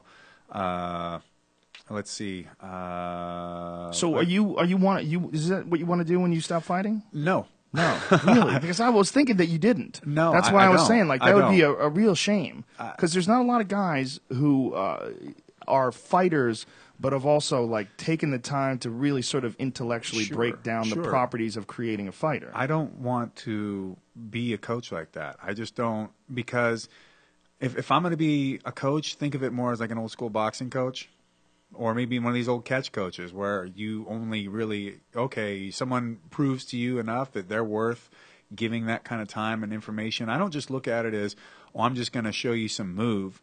By the way, this move came from this coach, came from that coach, came. Do you know how many hundreds of years of development came behind this? Do you know how difficult it was for someone, the original person down the line, to get this thing to me the shit that they had to go through and the, to live their life and to have and to harness these techniques and give them to, to me? These things are precious. I understand that, but when I see a guy like you, and I see you know you at 35 years of age, I mean, totally respectfully and honestly, I mean, what do you got? Five years left? Ten years left? If you're crazy Randy till- Couture style, I'm done. You never know. You know, I mean, with today with nutrition and uh, training methods, who knows? And with skill, but when if a guy like you got a hold of a Jon Jones type character. You could take a motherfucker to the next level. You know what I mean? Sure. I mean, if you if you really started like approaching Well, young okay, let's fighters, take someone other than a. Okay, Jon Jones is a, an anomaly. He's just. oh yeah, he's a bad know, bad motherfucker. He, but he, anybody could make him good. yes and no. Yes and without a doubt, Mike Winkeljohn has done some amazing things with I'm- that yeah, kid's I don't doubt it, yeah. he's, he's without a doubt he's brilliant. Without a doubt, Jon is a prodigy. Jon is a he's a very intense. Powerful human Mm-hmm. being. Jon Jones, uh, besides his physicality, which he's obviously very gifted, his mind is very powerful. And I think he would be great. He would figure it out watching other people, no matter who was coaching him. He he's the kind But- of guy that's going to excel no matter what. But, But, having a guy like Winkeljohn, who's a, a brilliant striking coach, really made a big difference Made for him. a big but, fucking but talk about taking somebody that doesn't, you know, taking that middle of the pack guy and that one and developing them into a world champion. Well, that- you're not always going to get that. You no, never. but I I mean, mean, but it depends. I mean, and that's what I'm saying is I'm not the pack guys. It's a, there's a lot going on there, right? There is, and I'm not talking necessarily about who I would coach to just be like the ones that just shine as. No, I, I want to mm-hmm. coach. I would coach a person that I feel personality, integrity, character, mentality, as well as physicality, all matches what I think is worth investing the time into. So you would do that, but they would have to be like special people who came into you up on the mountaintop when you're alone, fucking chopping wood, and then you make them like paint fences exactly, and shit. You know, eh, right, you know, I'd, I'd Wax on, wax carve, off. carve in some runes into their body. So you're gonna do it like Rico Chiapparelli style. who still work like he still who works with Mac Danzig, still Uh, Yeah. works with a few people, but he's not. Rico's the man. I, I that's one of those guys I have a shit ton of respect for. I do as and, well, And I yeah. think Rico is um, oft un, you know he's so unknown to, to so many of these guys out there that claim to be MMA aficionados. They just don't they don't know their ass from a hole in the wall. They really don't know. And th- there's people out there like Rico whose wrestling is fantastic, whose mind to fighting is great, who whose attitude is, all right, you know, you want to get in there with this, and this is what you want to do. I can I can help you with that, and I can show you. If you're gonna fucking slack off, fuck around, whatever, you think you know better, then all right, then fuck you, then take off. I don't need you. And he smokes weed all day. Air day, Bitches. air Air day, day, air bitches. day. And he will choke you Mm. all He day. will fuck your shit up. And I, I really respect Mac Danzig a lot. I, I like Mac as a human being. I think he's really, he's just, he's just, Oh, just a solid dude. I love that guy. I know he's grumpy, but he's just because he's smart as fuck. He's always he's cool to me. Dummies. He's always super cool to me. I like super Mac. cool to me too. He just has a low tolerance for dummies. I, so do I. I really do. I, and you I do. can't stand fucking idiots. But man. Mac speaks so highly of Rico, you know, and what Rico's He's done amazing, to help him. as Yeah. he should. Yeah, but I just as a coach, there's there's so much investment that goes into that, Yeah. And that it it's not something I'm. I'm not saying I won't coach, uh, and it, the availability is there, uh, and the possibility is there. But I just, I got a lot of shit. That, you know, not when I'm done with fighting, uh, whenever that day comes, which is gonna suck in its own right, but. Uh, I, I got other shit I can do with my life. Other things I'm trying to accomplish. You know, I'm, I mean, uh, Male model, well, a little underwear modeling, perhaps. a little bit, a little bit, little bit. I mean, we got to do a lot of padding, but I think we can make the most of it. I mean, prosthetics are pretty impressive Don't nowadays. don't go prosthetic. Just But, uh, little dick, but a big smile. Oh, Fuck it. man. Fuck it. A little little chubba, a little Let turtler. it, let it swing. Who gives a fuck? You're Josh Barnett. You'll still suck it. but, it'll uh, be easier. Yeah, it's just so much. Just yep. No, You ever watch a porn when a guy's got a little dick and this girl's like licking his ball? She's already in there. She's so happy about it. It's like an easy, it's an easy deal, man. It's just, it's uh, it's more like convenience. Yeah, the guy with a little dick. Like maybe there's a benefit to that. Like Sure enough. she's deep throating him, and it's you know it's not that impressive, but it looks like he's having a good time. And and she's like, this is this is not straining or stressing me. What if dudes with giant cocks feel more pleasure because there's more to pleasure? Just more skin, more Yeah, nerves. it's like more more skin is getting because like if, if a girl's giving you a blowjob and she goes in deeper, it feels better than if she's shallow, right? Oh, well, So- definitely some of that's mental. Come on, Is seeing it? a chick begin feeling it hit the back and she keep going. Someone's gonna. You're like, oh wow, wowie, yowie. it's just the idea of it alone. Someone's willing to suck on your dick. Like really? I'm I'm half mast right now. I'm I'm ready. Have you had the girl like where you go so far and they start like puking like the stomach acid all over your, your mouth like they do in the porn movies? Like, Uh, you, you're dating the wrong girls. How many times do I have to Sure tell you this? they got to relax the esophagus, dude. Don't be Come getting on. these girls to throw up on your dick. Yeah, That's like bile and stuff. I That's- know, but stomach it's- acid. it feels good actually. It's oh, like that- a oh, yeah. slimy. It's Plus, awesome. What if they don't? Uh, if those girls don't, they don't watch their diet, and they're probably like all Yeah. anorexic and All shit. kinds of like It's just yeah. weird cat food all over it. The fuck are you talking about cat food? Josh Maybe I date different girls than you do, but uh. Everybody does.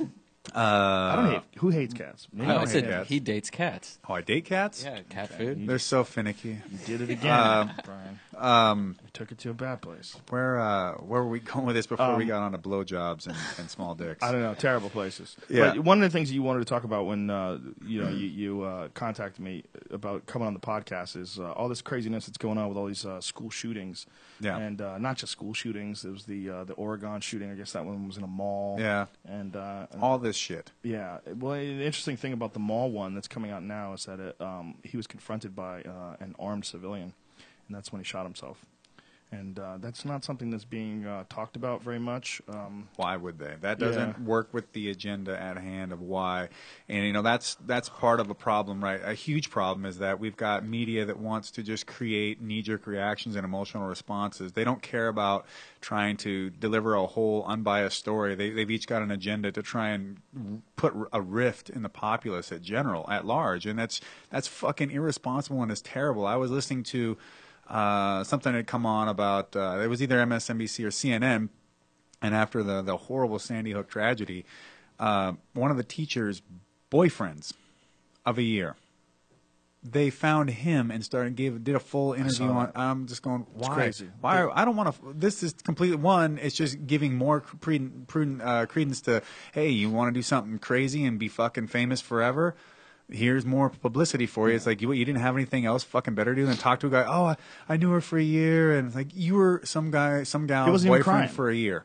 the guy wasn't even crying. Like he didn't even miss her. It was like it was no big deal. Uh, and he was on may- CNN. may- Maybe he really did fucking, you know, he was super torn up about it, whatever. But it, it doesn't fucking matter because why are you on TV? Why is the news finding that to be important to talk about? Why shouldn't we be talking about something more important like why is our culture devolving in such a way that people are acting in such manner, whether they're shooting people or fucking stabbing them or robbing them or carjacking them and taking them back to a place and raping and torturing them. Like, what the fuck is going on? Why, why is humanity at large doing this kind of shit? And then the other thing, so another channel, I'm sitting here and I just hear it coming in the ears. And I hear they're talking about how some Republican is, you know, he keeps he throws out the word assault weapon like 17 times uh, every every fucking statement he's got to make. He's really trying to pin, you know, pound something home with his lingo. And then there's uh, the reporter goes on after you know talking about this guy who's gonna you know probably working towards creating bills about this shit, which will probably be back ended with all kinds of shit that have nothing to do with it. Which they always do. Always, you know, it's just fucking absolute tantamount lying. It's absolute fucking lying, irresponsible, and it should be absolutely unallowed. So, so after that, th- this this reporter goes on about, uh, you know, something about you know people going to makes an offhand comment about people going to gun shows and just not ha- you know just willy nilly buying firearms, and and that just I, like, I just couldn't fucking take it anymore. Didn't Bruno tru- prove that that's true? Didn't he go to a gun store as a gay character? Didn't uh? I don't know. I haven't seen the movie. I mean, but here's the deal. I guess it wasn't in Bruno. It was on the show. I, uh, I, and you know, who knows what they're doing on shows. but, But, but no, the people you can buy. People have sold potentially, guns I could see it. in a fucking shady people way. are at gun fucked shows. up. Yeah, yeah. But people will sell guns not at gun shows. They could sell them other way. I mean, fuck. So here's the deal. I am a lifelong hobbyist when it comes to firearms. I it was a, it was something I inherited from my dad, who's a big time hobbyist. And when I say hobbyist, I reload, meaning I make my own ammunition. Like I buy bullets of different weights and shapes and sizes. I buy uh, different types of powders to that have to burn at different rates, and you know all this shit is very exacting. I buy brass and primers, and I match all this shit up based on recipes through uh, the, the ammunition manufacturers that, that that that sell this stuff. Through my dad's own research on certain, you know, and and the thing is, every firearm that you're doing this for is entirely different. You could have three 1911 45s, all the same barrel length, all the same manufacturer, but they're not all going to shoot the same. Not exactly, and, and one load is going to shoot different than the other. Other some bullet weights, uh, depending on barrel length and you know amount of rifling. Twist. You're a gun nut. I'm a gun nut.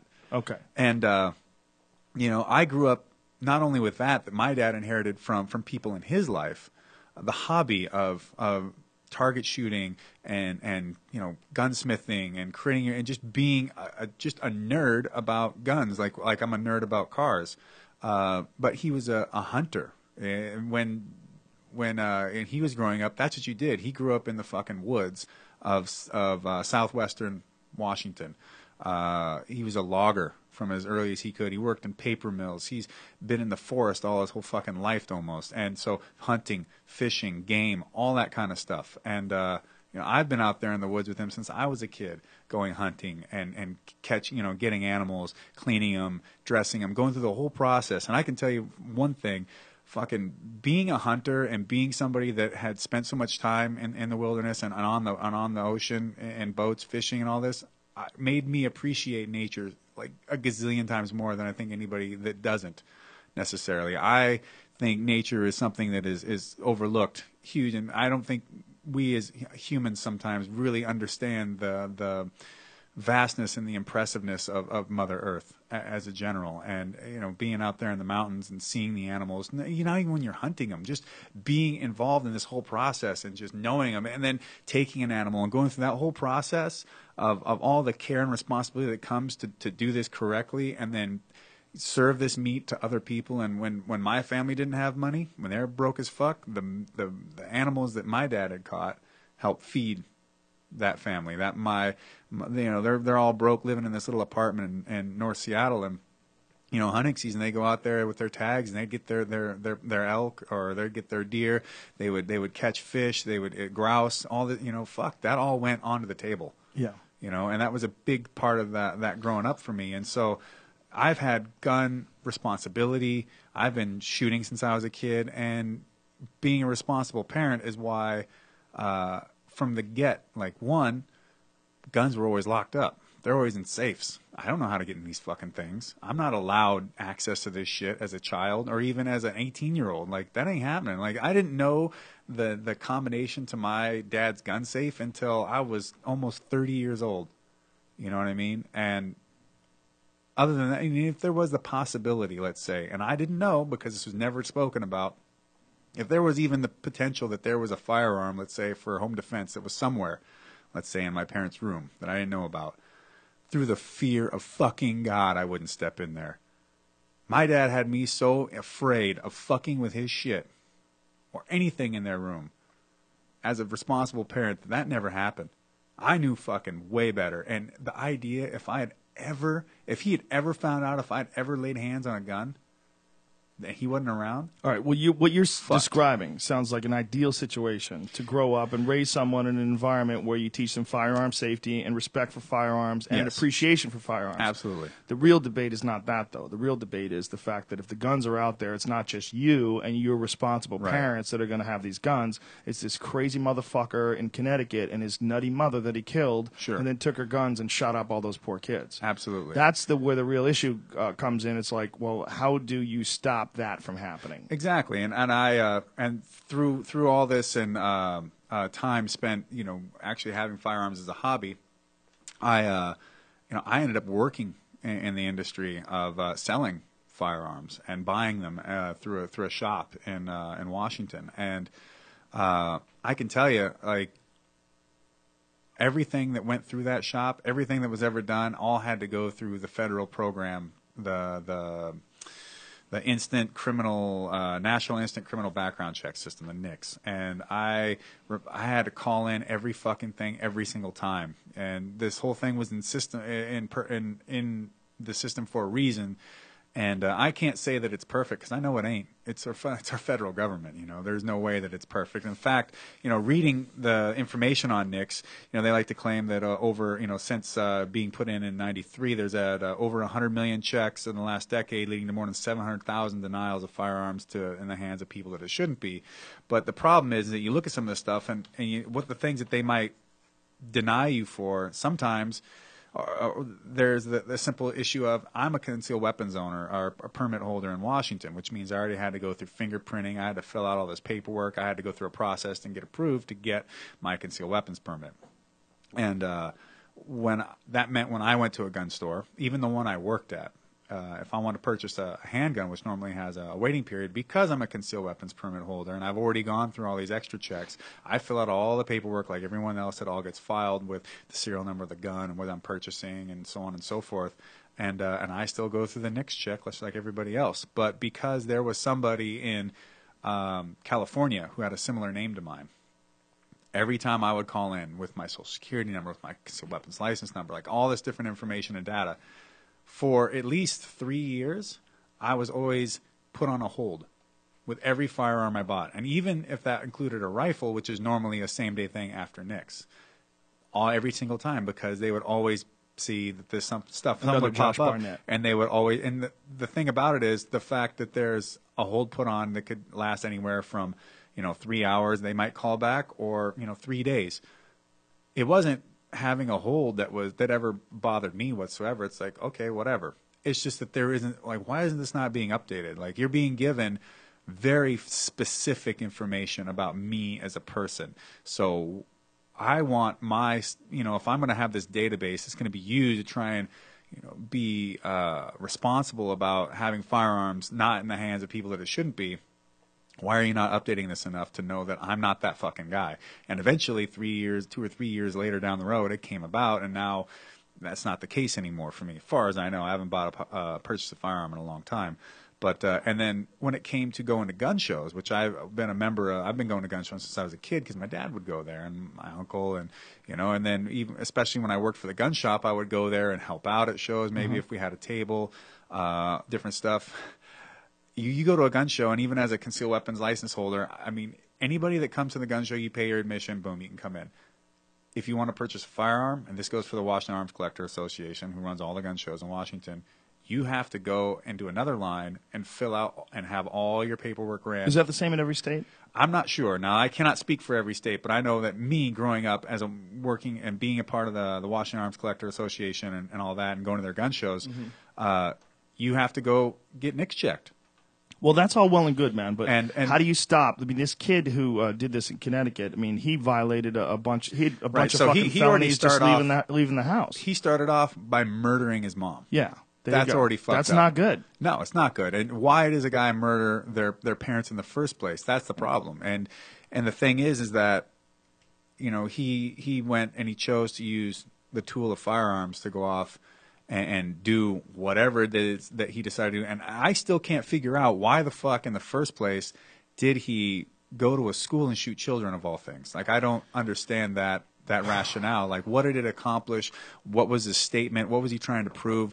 I don't know. There's not to mention there's even stuff floating about on the internet where the dads of not only this uh, the Sandy Hook killer and the killer from the Batman movie uh, shooting, both somehow have something to do with uh, banking and financial stuff. That I think that's actually been disproven. well, no, they're not actually going to go to the LIBOR uh, scandal as as they were. They're trying to say that they're both going to be at the LIBOR hearing, but they're not. But yet, the Batman shooter's dad is apparently some uh, statistical analysis, whatever kind of guy. That what he does, he creates these algorithms that are used in banking to, to decipher all this shit and figure all this shit out. And what it is is that the shit that he creates, these algorithms, these these mathematical things, are the same things that you use to figure out that LIBOR is is is, is being is that the LIBOR scandal shit, all the lying that's been done, and the, the rates being so it, he's involved, oh, if maybe even just in a cursory way, uh-huh. in terms of figuring out the people that are cheating you at the banks.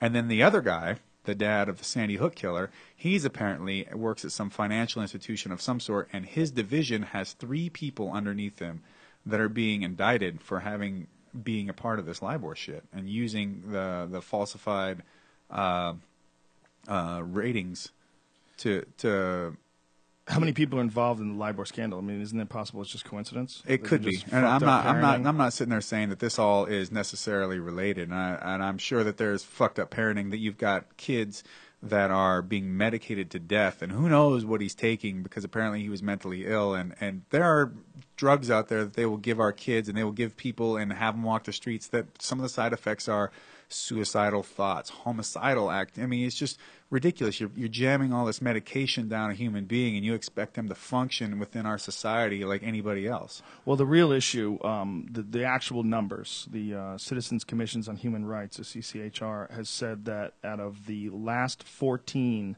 recent school shootings, all of them were committed by those taking or withdrawing from psychiatric drugs, Mm-hmm. resulting in 109 wounded, 58 killed. There was also at least 22 international drug regulatory warnings that have been issued on psychiatric drugs causing side effects of mania, psychosis, aggression, hostility, violence, and even homicidal. I, I think a, a, a big, big part of it is that it's not everybody. You know, and No, this is important for a lot of people that are on that shit. That it does them good. It, Sure. it helps them. But there's a lot of people that can't drink. Also, you know, Right. there's a lot of people they drink and they're gone. You know, whoop, see, boom, you see the switch go off and they become an alcoholic. Everybody's got a sort of different setup, and for some people, these things are not good.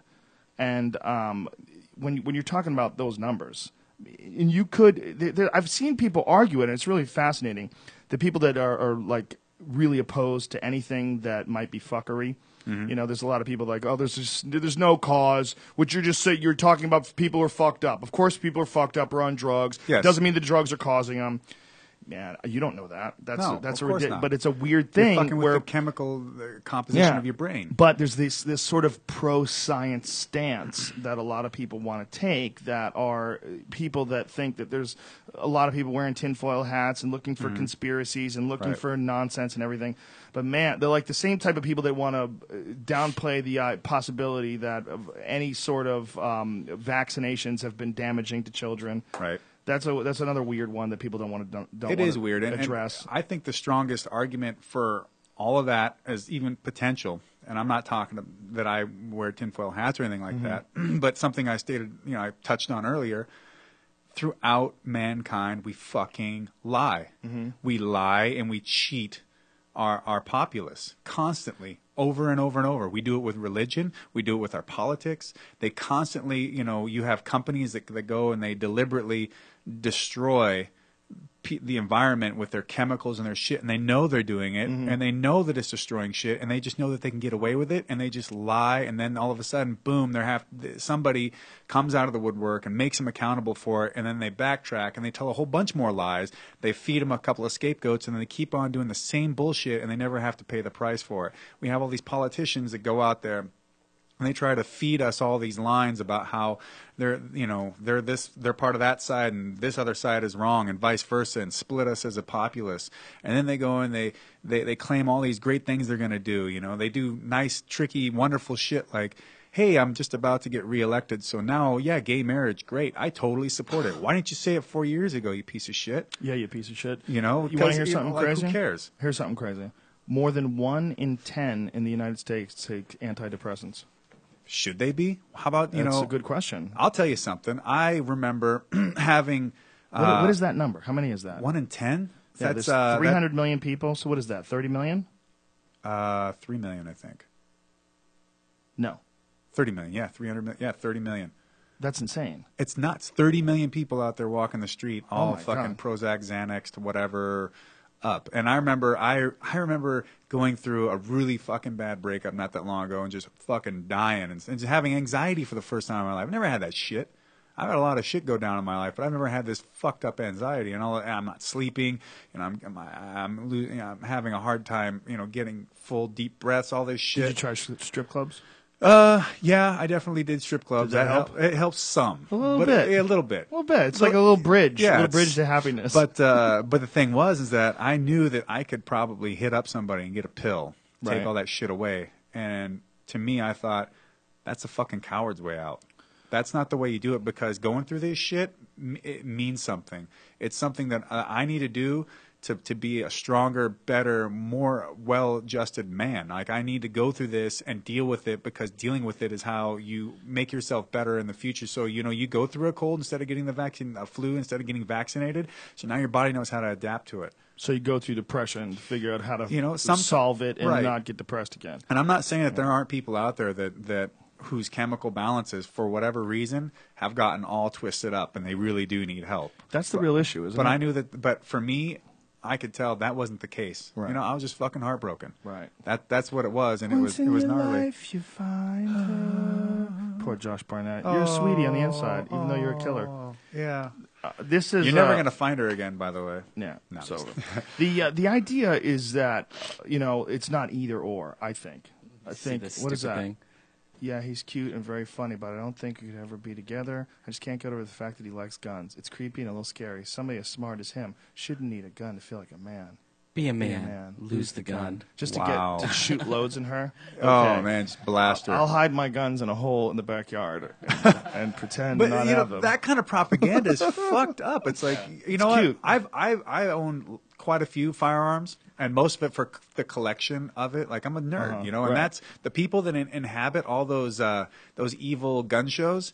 Fat, balding, social, awkward. They're just nerds. It's just Right. nerds, nerds, nerds. The people that buy all the assault weapons Mm-hmm. that everyone wants to go on about, all these crazy assault weapons, all these crazy capabilities gun nerds. nerds. That's it. That's who buys these fucking things. Those are the only people that can afford them or who have the interest to have them. Well, that's not true because there's always crazy people. Such a Uh, huge, the, the, the small amount of crazy people that Sure. get them. There is a small amount. That's what people really don't understand when it comes to the numbers of guns. It's like uh, there's a like uh, Piers Morgan. I thought he was going on this crazy rant about how you know America has this love affair with guns and look where it's got us and look it's it's so dangerous. not our guns is doing it. What yeah, they what people uh, first of all. You got to think about how many people are not doing it, okay? Because there's so many armed motherfuckers in this country. It's amazing. Right. It's Be one a of man, the things lose like a gun. I don't walk around pulling guns on people. like when you get on the highway and you see uh, like a traffic accident, it's amazing how few you find.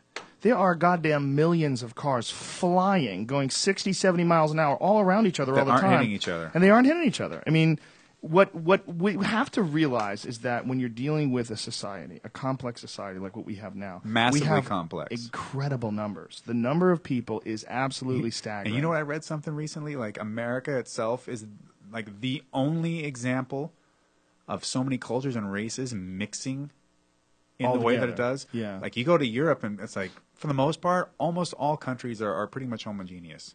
Right, with a few exceptions of you know expats Right. and people from other. But in general, like in Yeah. America, we said, you know what? No, everybody of any kind, of any religion, of any faith, of any creed, of any color, bring them all together, and to take all these different cultures, some quite different. You know, when you let's say from a root culture to you know bef- before becoming an American, let's say early stages of American, how even vast Irish could be from Italian. Uh-huh. And how they're brought up and, and their upbringings. I mean, fuck. I mean, there's so many different, and yet we managed to put together this country that has survived, uh, you know, however many hundred so years as it has, and uh, has done some pretty amazing things. Yeah. Without us trying to all murder each other all the time. I think there's some issues that we that definitely have to be addressed. One of them is this antidepressant thing, and, and Yes. I'm not saying that people should not be on it because I know people that have been on it and it's helped them and changed their life and saved Right. their life even. Sure. but maybe you shouldn't have a fucking gun when you're on it because it seems like a lot of people that are on these things and take guns. And that's one of my happen. problems is that that's not listed as one of the things about NICS, but probably because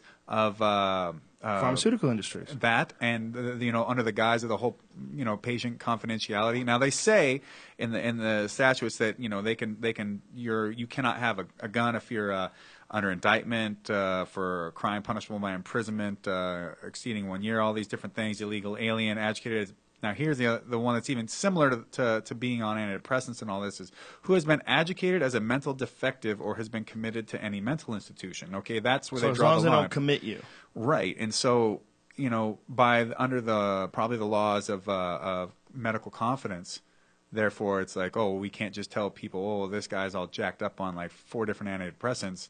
We can't just say, oh, well, you can't have a firearm based on that alone. Where I think, yeah, actually, we probably should. In fact, if it was really, to be honest, my my whole thing is, I wish that there was a way we had a, a, a licensing system to get your firearm, just like you have to get a car. Like you have to prove your, you have to take uh, like tests. You have to prove competence. You have to prove understanding of the the mechanics of the firearm itself, how it operates, how to take it apart, how to understand taking care of it, how to operate it. I agree to do all these 100%. things safely. And then then then once you've passed such a certain you know uh, uh, you know amount of testing then you can be given a card, and then you may, you know, can go out there and buy a firearm. I, I really think that people are not, res- but I also believe that that we as a populace are so irresponsible, even more so with our motor vehicles, that it's not even funny. That the how easy it is to get behind the wheel of a four thousand pound car and go out there and kill each other is ridiculous, and it's way too easily available to anyone. And people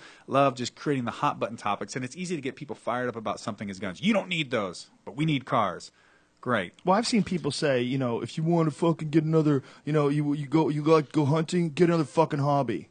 I've actually seen people write that down. Oh, I've seen- that's the answer. I've seen people say, "Oh, I wish that the the animals Well, were armed too." What you were saying all about licensing and everything, that all that's all well and good. But here's the problem: that kid, it was not his fucking guns. No, he went and he so murdered it's his mom and- illegal. yes. It's illegal use of the guns, which is also the case with the uh, kids in Columbine. Right. I mean, illegal, you know. right? even They murdered somebody and stole them. Yes. So you're always going to have that problem if those guns exist. Well, and also potentially, if Yeah. let's say that mother had gone through all that training, and in, and, and, in doing so, locked her guns up. Well, you know, you now you're going really far. You're trying to make someone a responsible parent. That's I'm almost saying- fucking of course, impossible. right. But I'm saying is that when when people are forced to do something through responsible means to actually acquire the and prove themselves capable of owning the opportunity to be responsible like that, and and, and trust me, you know, me talking about having government, which I already think is incredibly irresponsible and does things for its own reasons, create more, you know, licensing. You know, I mean, there's always a concern like, okay, well then they just decide that nobody can ever pass, and therefore no one can ever have a Well, gun. I there's mean, some always- regulatory bodies that do their job um, out of passion. Like Yeah. for for instance, Fish and Game. Fish and Game does a pretty fucking good job, Pretty considering badass. it's spent. The The money is all from hunting tags, and you know, and that that's what pays for conservation efforts. Right. A lot of people don't understand that that Fish and Game does a very good job of managing the wildlife in this country. And it's one of the most efficient. game, like the, the how the hunting tags are even rele- re- relegated out there to Mm-hmm. the populace is because uh, they've they've they've studied the the herds, the tra- Mm-hmm. and all these different animals, and, and how the, how they've been getting sick or how healthy they are, how many infants they've had, and all this, and they calculate how many tags they can allow to give out. And then there's even for does. Okay, well, you have to go into a lottery to get a doe tag to go ahead and be able to hunt a doe. And so that's uh, that that whole figure has come up by by being on top of what's going on with the animals. Yeah, it's knowledge. It's based on people who are actually uh, they're concerned about the environment. Right. They're not trying to get. No one's getting rich off of that. It's all passionate hunters, and they want to conserve the environment. And Hunters love the environment. Some of the, the Yes. most uh, environmentally responsible and, and important organizations in the world are full Yeah. of basically hunters. And there's a problem that people don't understand when you, you advocate against hunting is that, well, if you are not the top of the food chain, then you better bring somebody in who's going to do the dirty work. Because if mm-hmm. you don't, you're going to have all these prey animals that are going to be running rampant all over the place. You have to do something because there's not enough food. And the, the idea that if you don't kill them, they're just going to be okay and peaceful and live with us, you're crazy. They're going to slam into cars, they're going to die of starvation, and you're going to have a predator population increase. Well, there's a responsibility as human beings on this planet and our involvement in this planet's ecosystem that we have to we have to work on managing it, and uh, and that's Yeah. the thing. But I mean, but uh, I think that it should be more difficult to get a car. I really do. I agree. I mean, it's like look, I agree. It's seventy. A, we think of it as a right. 76,000 people were involved in fatal crashes. Now they didn't die, but that's 76,000 fucking people that how many of those could have been, you know, solved by not Texting. having irresponsible bullshit just, you know, it should be a lot more difficult to get behind the wheel and I want that kind of responsibility. I would love to see that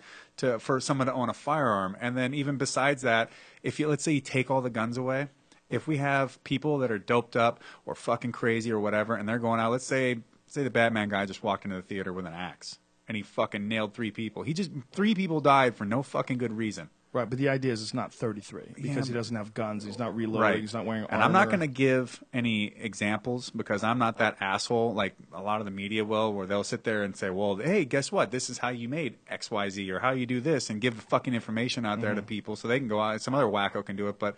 Look, I could sit here with you in private and tell you at least three different ways I probably could have killed everybody in that theater.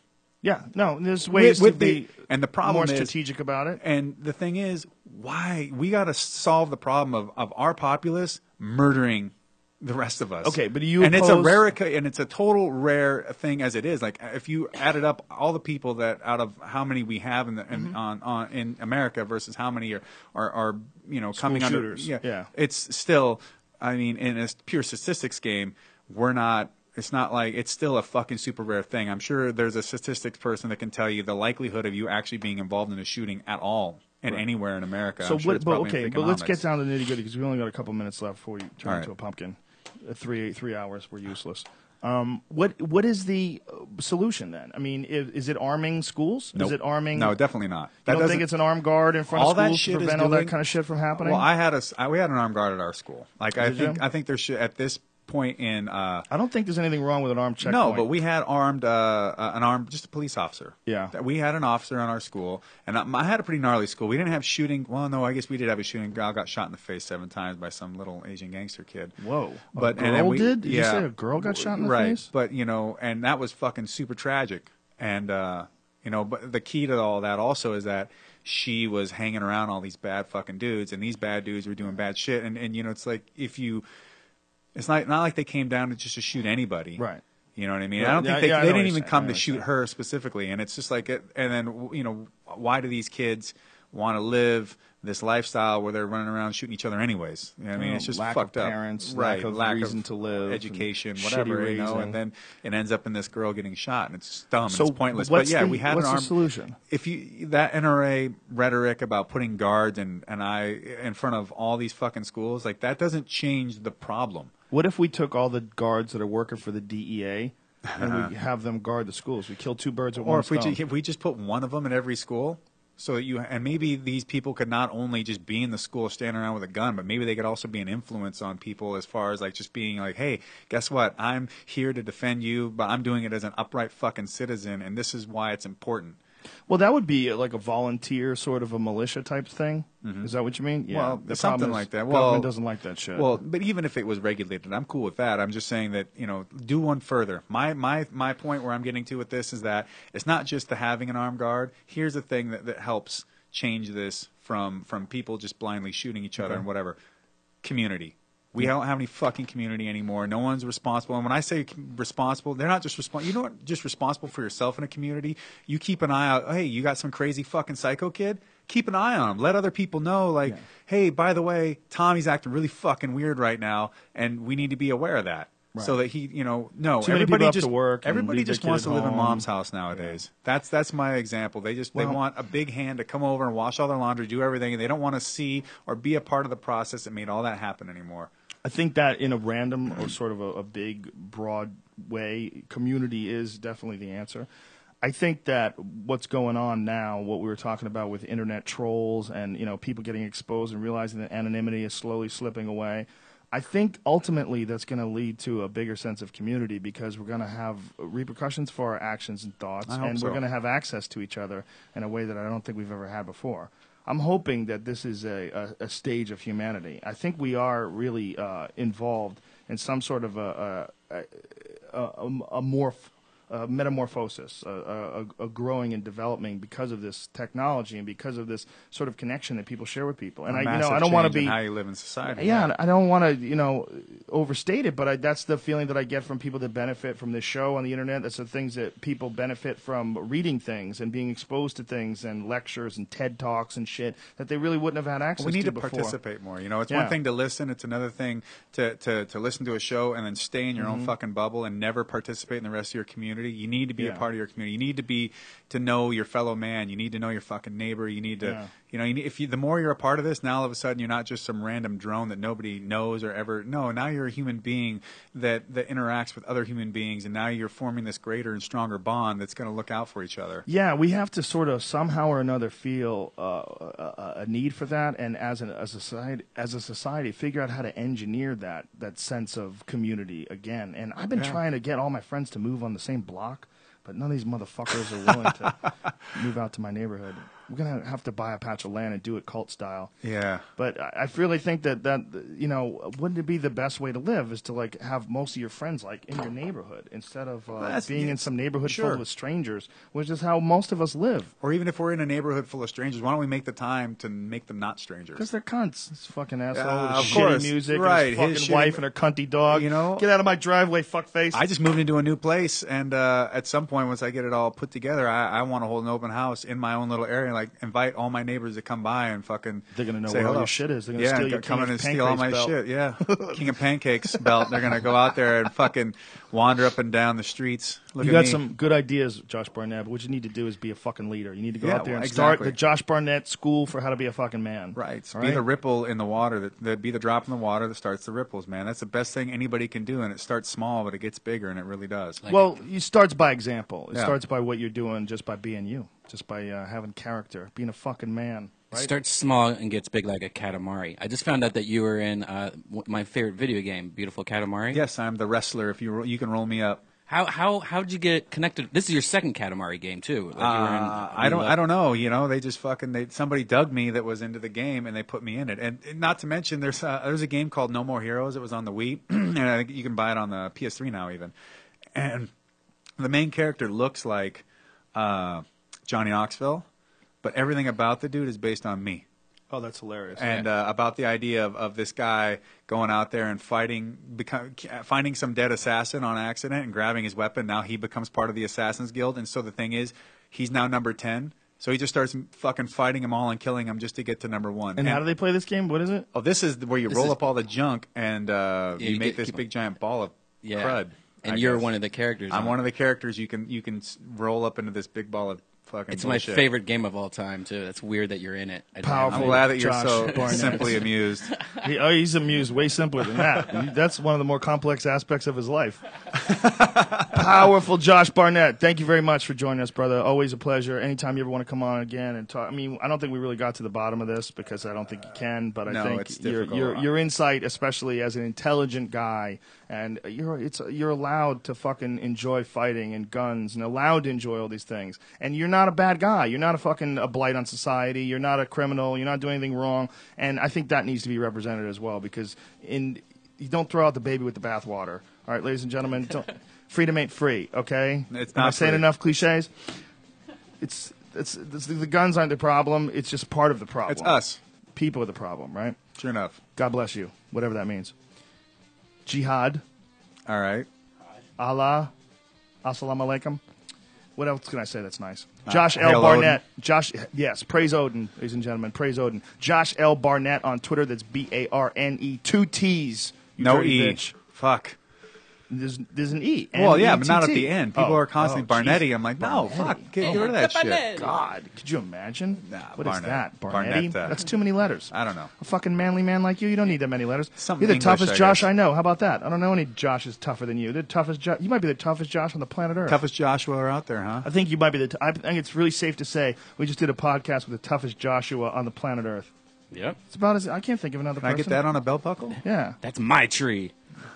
I don't know what the fuck that meant. The U2 reference. A YouTube reference? I'm over YouTube 9,000. How about Joshua that? Tree. Two? Joshua Tree? Oh. You, oh my God, you obscure fucking weirdo. Bad. Go to the doctor. Please go to the doctor. Oh, I do need Uh, to- my special is available on joerogan.net. Five bucks, you dirty fucks. I It's watched not that it last much night. money. Did great, you like it? great, great. I love how great it was filmed. Like the HD is fucking hardcore good. Yeah, we used uh, the same guy's positive image. Uh, Are you talking about the one that I was video. at? Yeah, you were there. That was yeah, fucking that's right. awesome. That you, was I, you- hilarious you, as referenced in the the, Yeah, the, yeah. the, the special. I, I would have fucking bring your name Brock up. Lesnar. You kidding me? I wanted to get up in the middle of the audience, but I'll fucking kill that guy. Don't you fucking talk. No, I'll fucking rape him. I was doing a Brock Lesnar rape joke, and I Yeah. just brought in Josh Barnett just because he was there. He's in the audience. It's called audience participation. Yeah, yeah. yeah. It's called ad libbing, ladies and gentlemen. I, I add flavor to the stew based on the circumstances. Sure but enough. it's available at joerogan.net. Please it's five get bucks. it. It's fucking hilarious. I was in stitches. I was dying the whole time. Thank you, brother. That's not a lie, man. It was everything about it was hilarious. I do what I can. I, I tried my best, ladies and gentlemen. I Dude, you have do. so many death metal kids that love you. You know that? Death metal? Fuck. Good, I'm happy. People in the bands. Uh, this dude Jonny Davy from Job for a Cowboy. He fucking heard me on this thing. He came up to me at the at, at the at the show. I was like, dude, I just heard you on the on the podcast. Like, huh? Rogan's deal. And I'm like, fuck, you oh, you listen to that? And my boy Rob Dukes from Exodus, huge fan of yours. Fuck. He wants to even come on the show. Powerful death metal. We'll have to Man, make it they love happen. it. And uh, you will check out Josh Barnett in the last. You must, because it will be history. That will be the very last fight in the history of the Strike Finito. Force organization. It is over after that. It's uh, what is it? January what? January 12th, Oklahoma City, Chesapeake live on Showtime. Energy Arena in Oklahoma City, and he will fight Nandor Guillermo. Gur- Guillermino. Guillermino. I think it's a type of horse. this is how you spell it: G U E L M I N O. Is that it? Yes. Are you sure there's not more vowels to fill in there? Guillermino. No, that's it. Uh, powerful Josh Then it would make him Samoan. You're the fucking man, dude. Thanks for coming on. It was a, a very enjoyable conversation, and uh, you got a lot of interesting points about a lot of good shit, man. And it's good to have a dude like you out there, man. Represent smart people who also beat the fuck out of you. Thanks to uh, Ting.com for sponsoring our podcast. Go to Rogan.ting.com, and you will save yourself 50 bucks off any of their crafty Android phones Like the Galaxy S3. or the Samsung Note Two. Two. Two. They're the shit. It's like a fucking tablet. I get I get fucking screen envy every time I see that thing. I'm gonna have to get it. Screnvy. That's it. That's exactly what it's called in the, in the bush. Um, thanks to Onnit.com as well. Use the code name Rogan at O N N I T and save yourself 10% off any and all supplements. All right, you freaks. We didn't even get a chance to talk about Junior Dos Santos and Cain Velasquez. How the fuck we have you on You know what? and If, not uh, talk about that? If Junior, uh, here's the deal: Cain doesn't get his takedown game going with his distance on his striking early on, and, and Junior's dictating pace and distance on, on stopping the takedown. It's only going. It's going his Bombs way. away. Bombs away. He's going Bombs to take him away. out. Uh, I don't think he's going to one punch him again because he's not normally he's not normally a one punch knockout guy as you've seen. But Right. he his his, his Combos. accuracy is very high, and he'll he'll pick Cain apart. If Cain can get his takedown game, his timing on on fighting Junior to initiate and, and score the takedown early on, if he can get it going and be successful with it, he can win that fight. That's But a big the if. No one's ever been able to do that. It's the amazing thing about Dos Santos. He's well, like people are always so afraid of fighting him on the feet, and that's the Mm-hmm. problem. It's just like we talked about with Cro Cop. You know, Fyodor wasn't going to take him down if he wasn't getting in his face and slugging him out. And you know, Junior's got great feet, which is tough. But uh, Cain can do it. Cain has Cain- enough. If he if he's smart enough, and and, and if he can get the right men, mindset, uh, he he can put he can put Junior on his back. And once it starts. It, it'll, it'll it can continue. You can keep doing it. Right, you keep, you get that timing down, and all of a sudden you, you pick up on that, that shoulder movement before that jab comes, and you fake out, you overhand right, and then stop right, and you go right into the takedown, or you, you pull him forward with some strikes, and then he thinks it's an exchange, and boom, you get him on his back. I think you- another interesting aspect if, could be if Cain could take him into the fourth and fifth round because Cain's known for his legendary cardio. he ain't gonna. He's still not gonna be successful unless he gets that takedown, um, that timing down. If he doesn't get that timing down, no, it won't even matter. Powerful words from Josh Barnett, ladies and gentlemen. That'll be the UFC this weekend, the 29th of December, which will be going on in MGM, you fucks. Cain Velasquez versus Junior Dos Santos, Dos, and it'll be happening live on pay per view. All right, we will be back on uh, eh, Wednesday or something. Merry Christmas. Merry Happy fucking Kwanzaa. Christmas. Happy uh, Hanukkah. Uh, and whatever goofy, L'chaim. goofy shit you follow. Mazel tov. We love you, and uh, we're glad the world didn't end. Oh, thanks for coming out to the end of the world show. It's fucking fantastic. Probably one of the greatest nights of my life. Thanks to Honey Honey, Joe Diaz, Doug Stanhope. It was uh, it was uh, an epic evening, and uh, we're just getting started, bitches. We'll see you soon.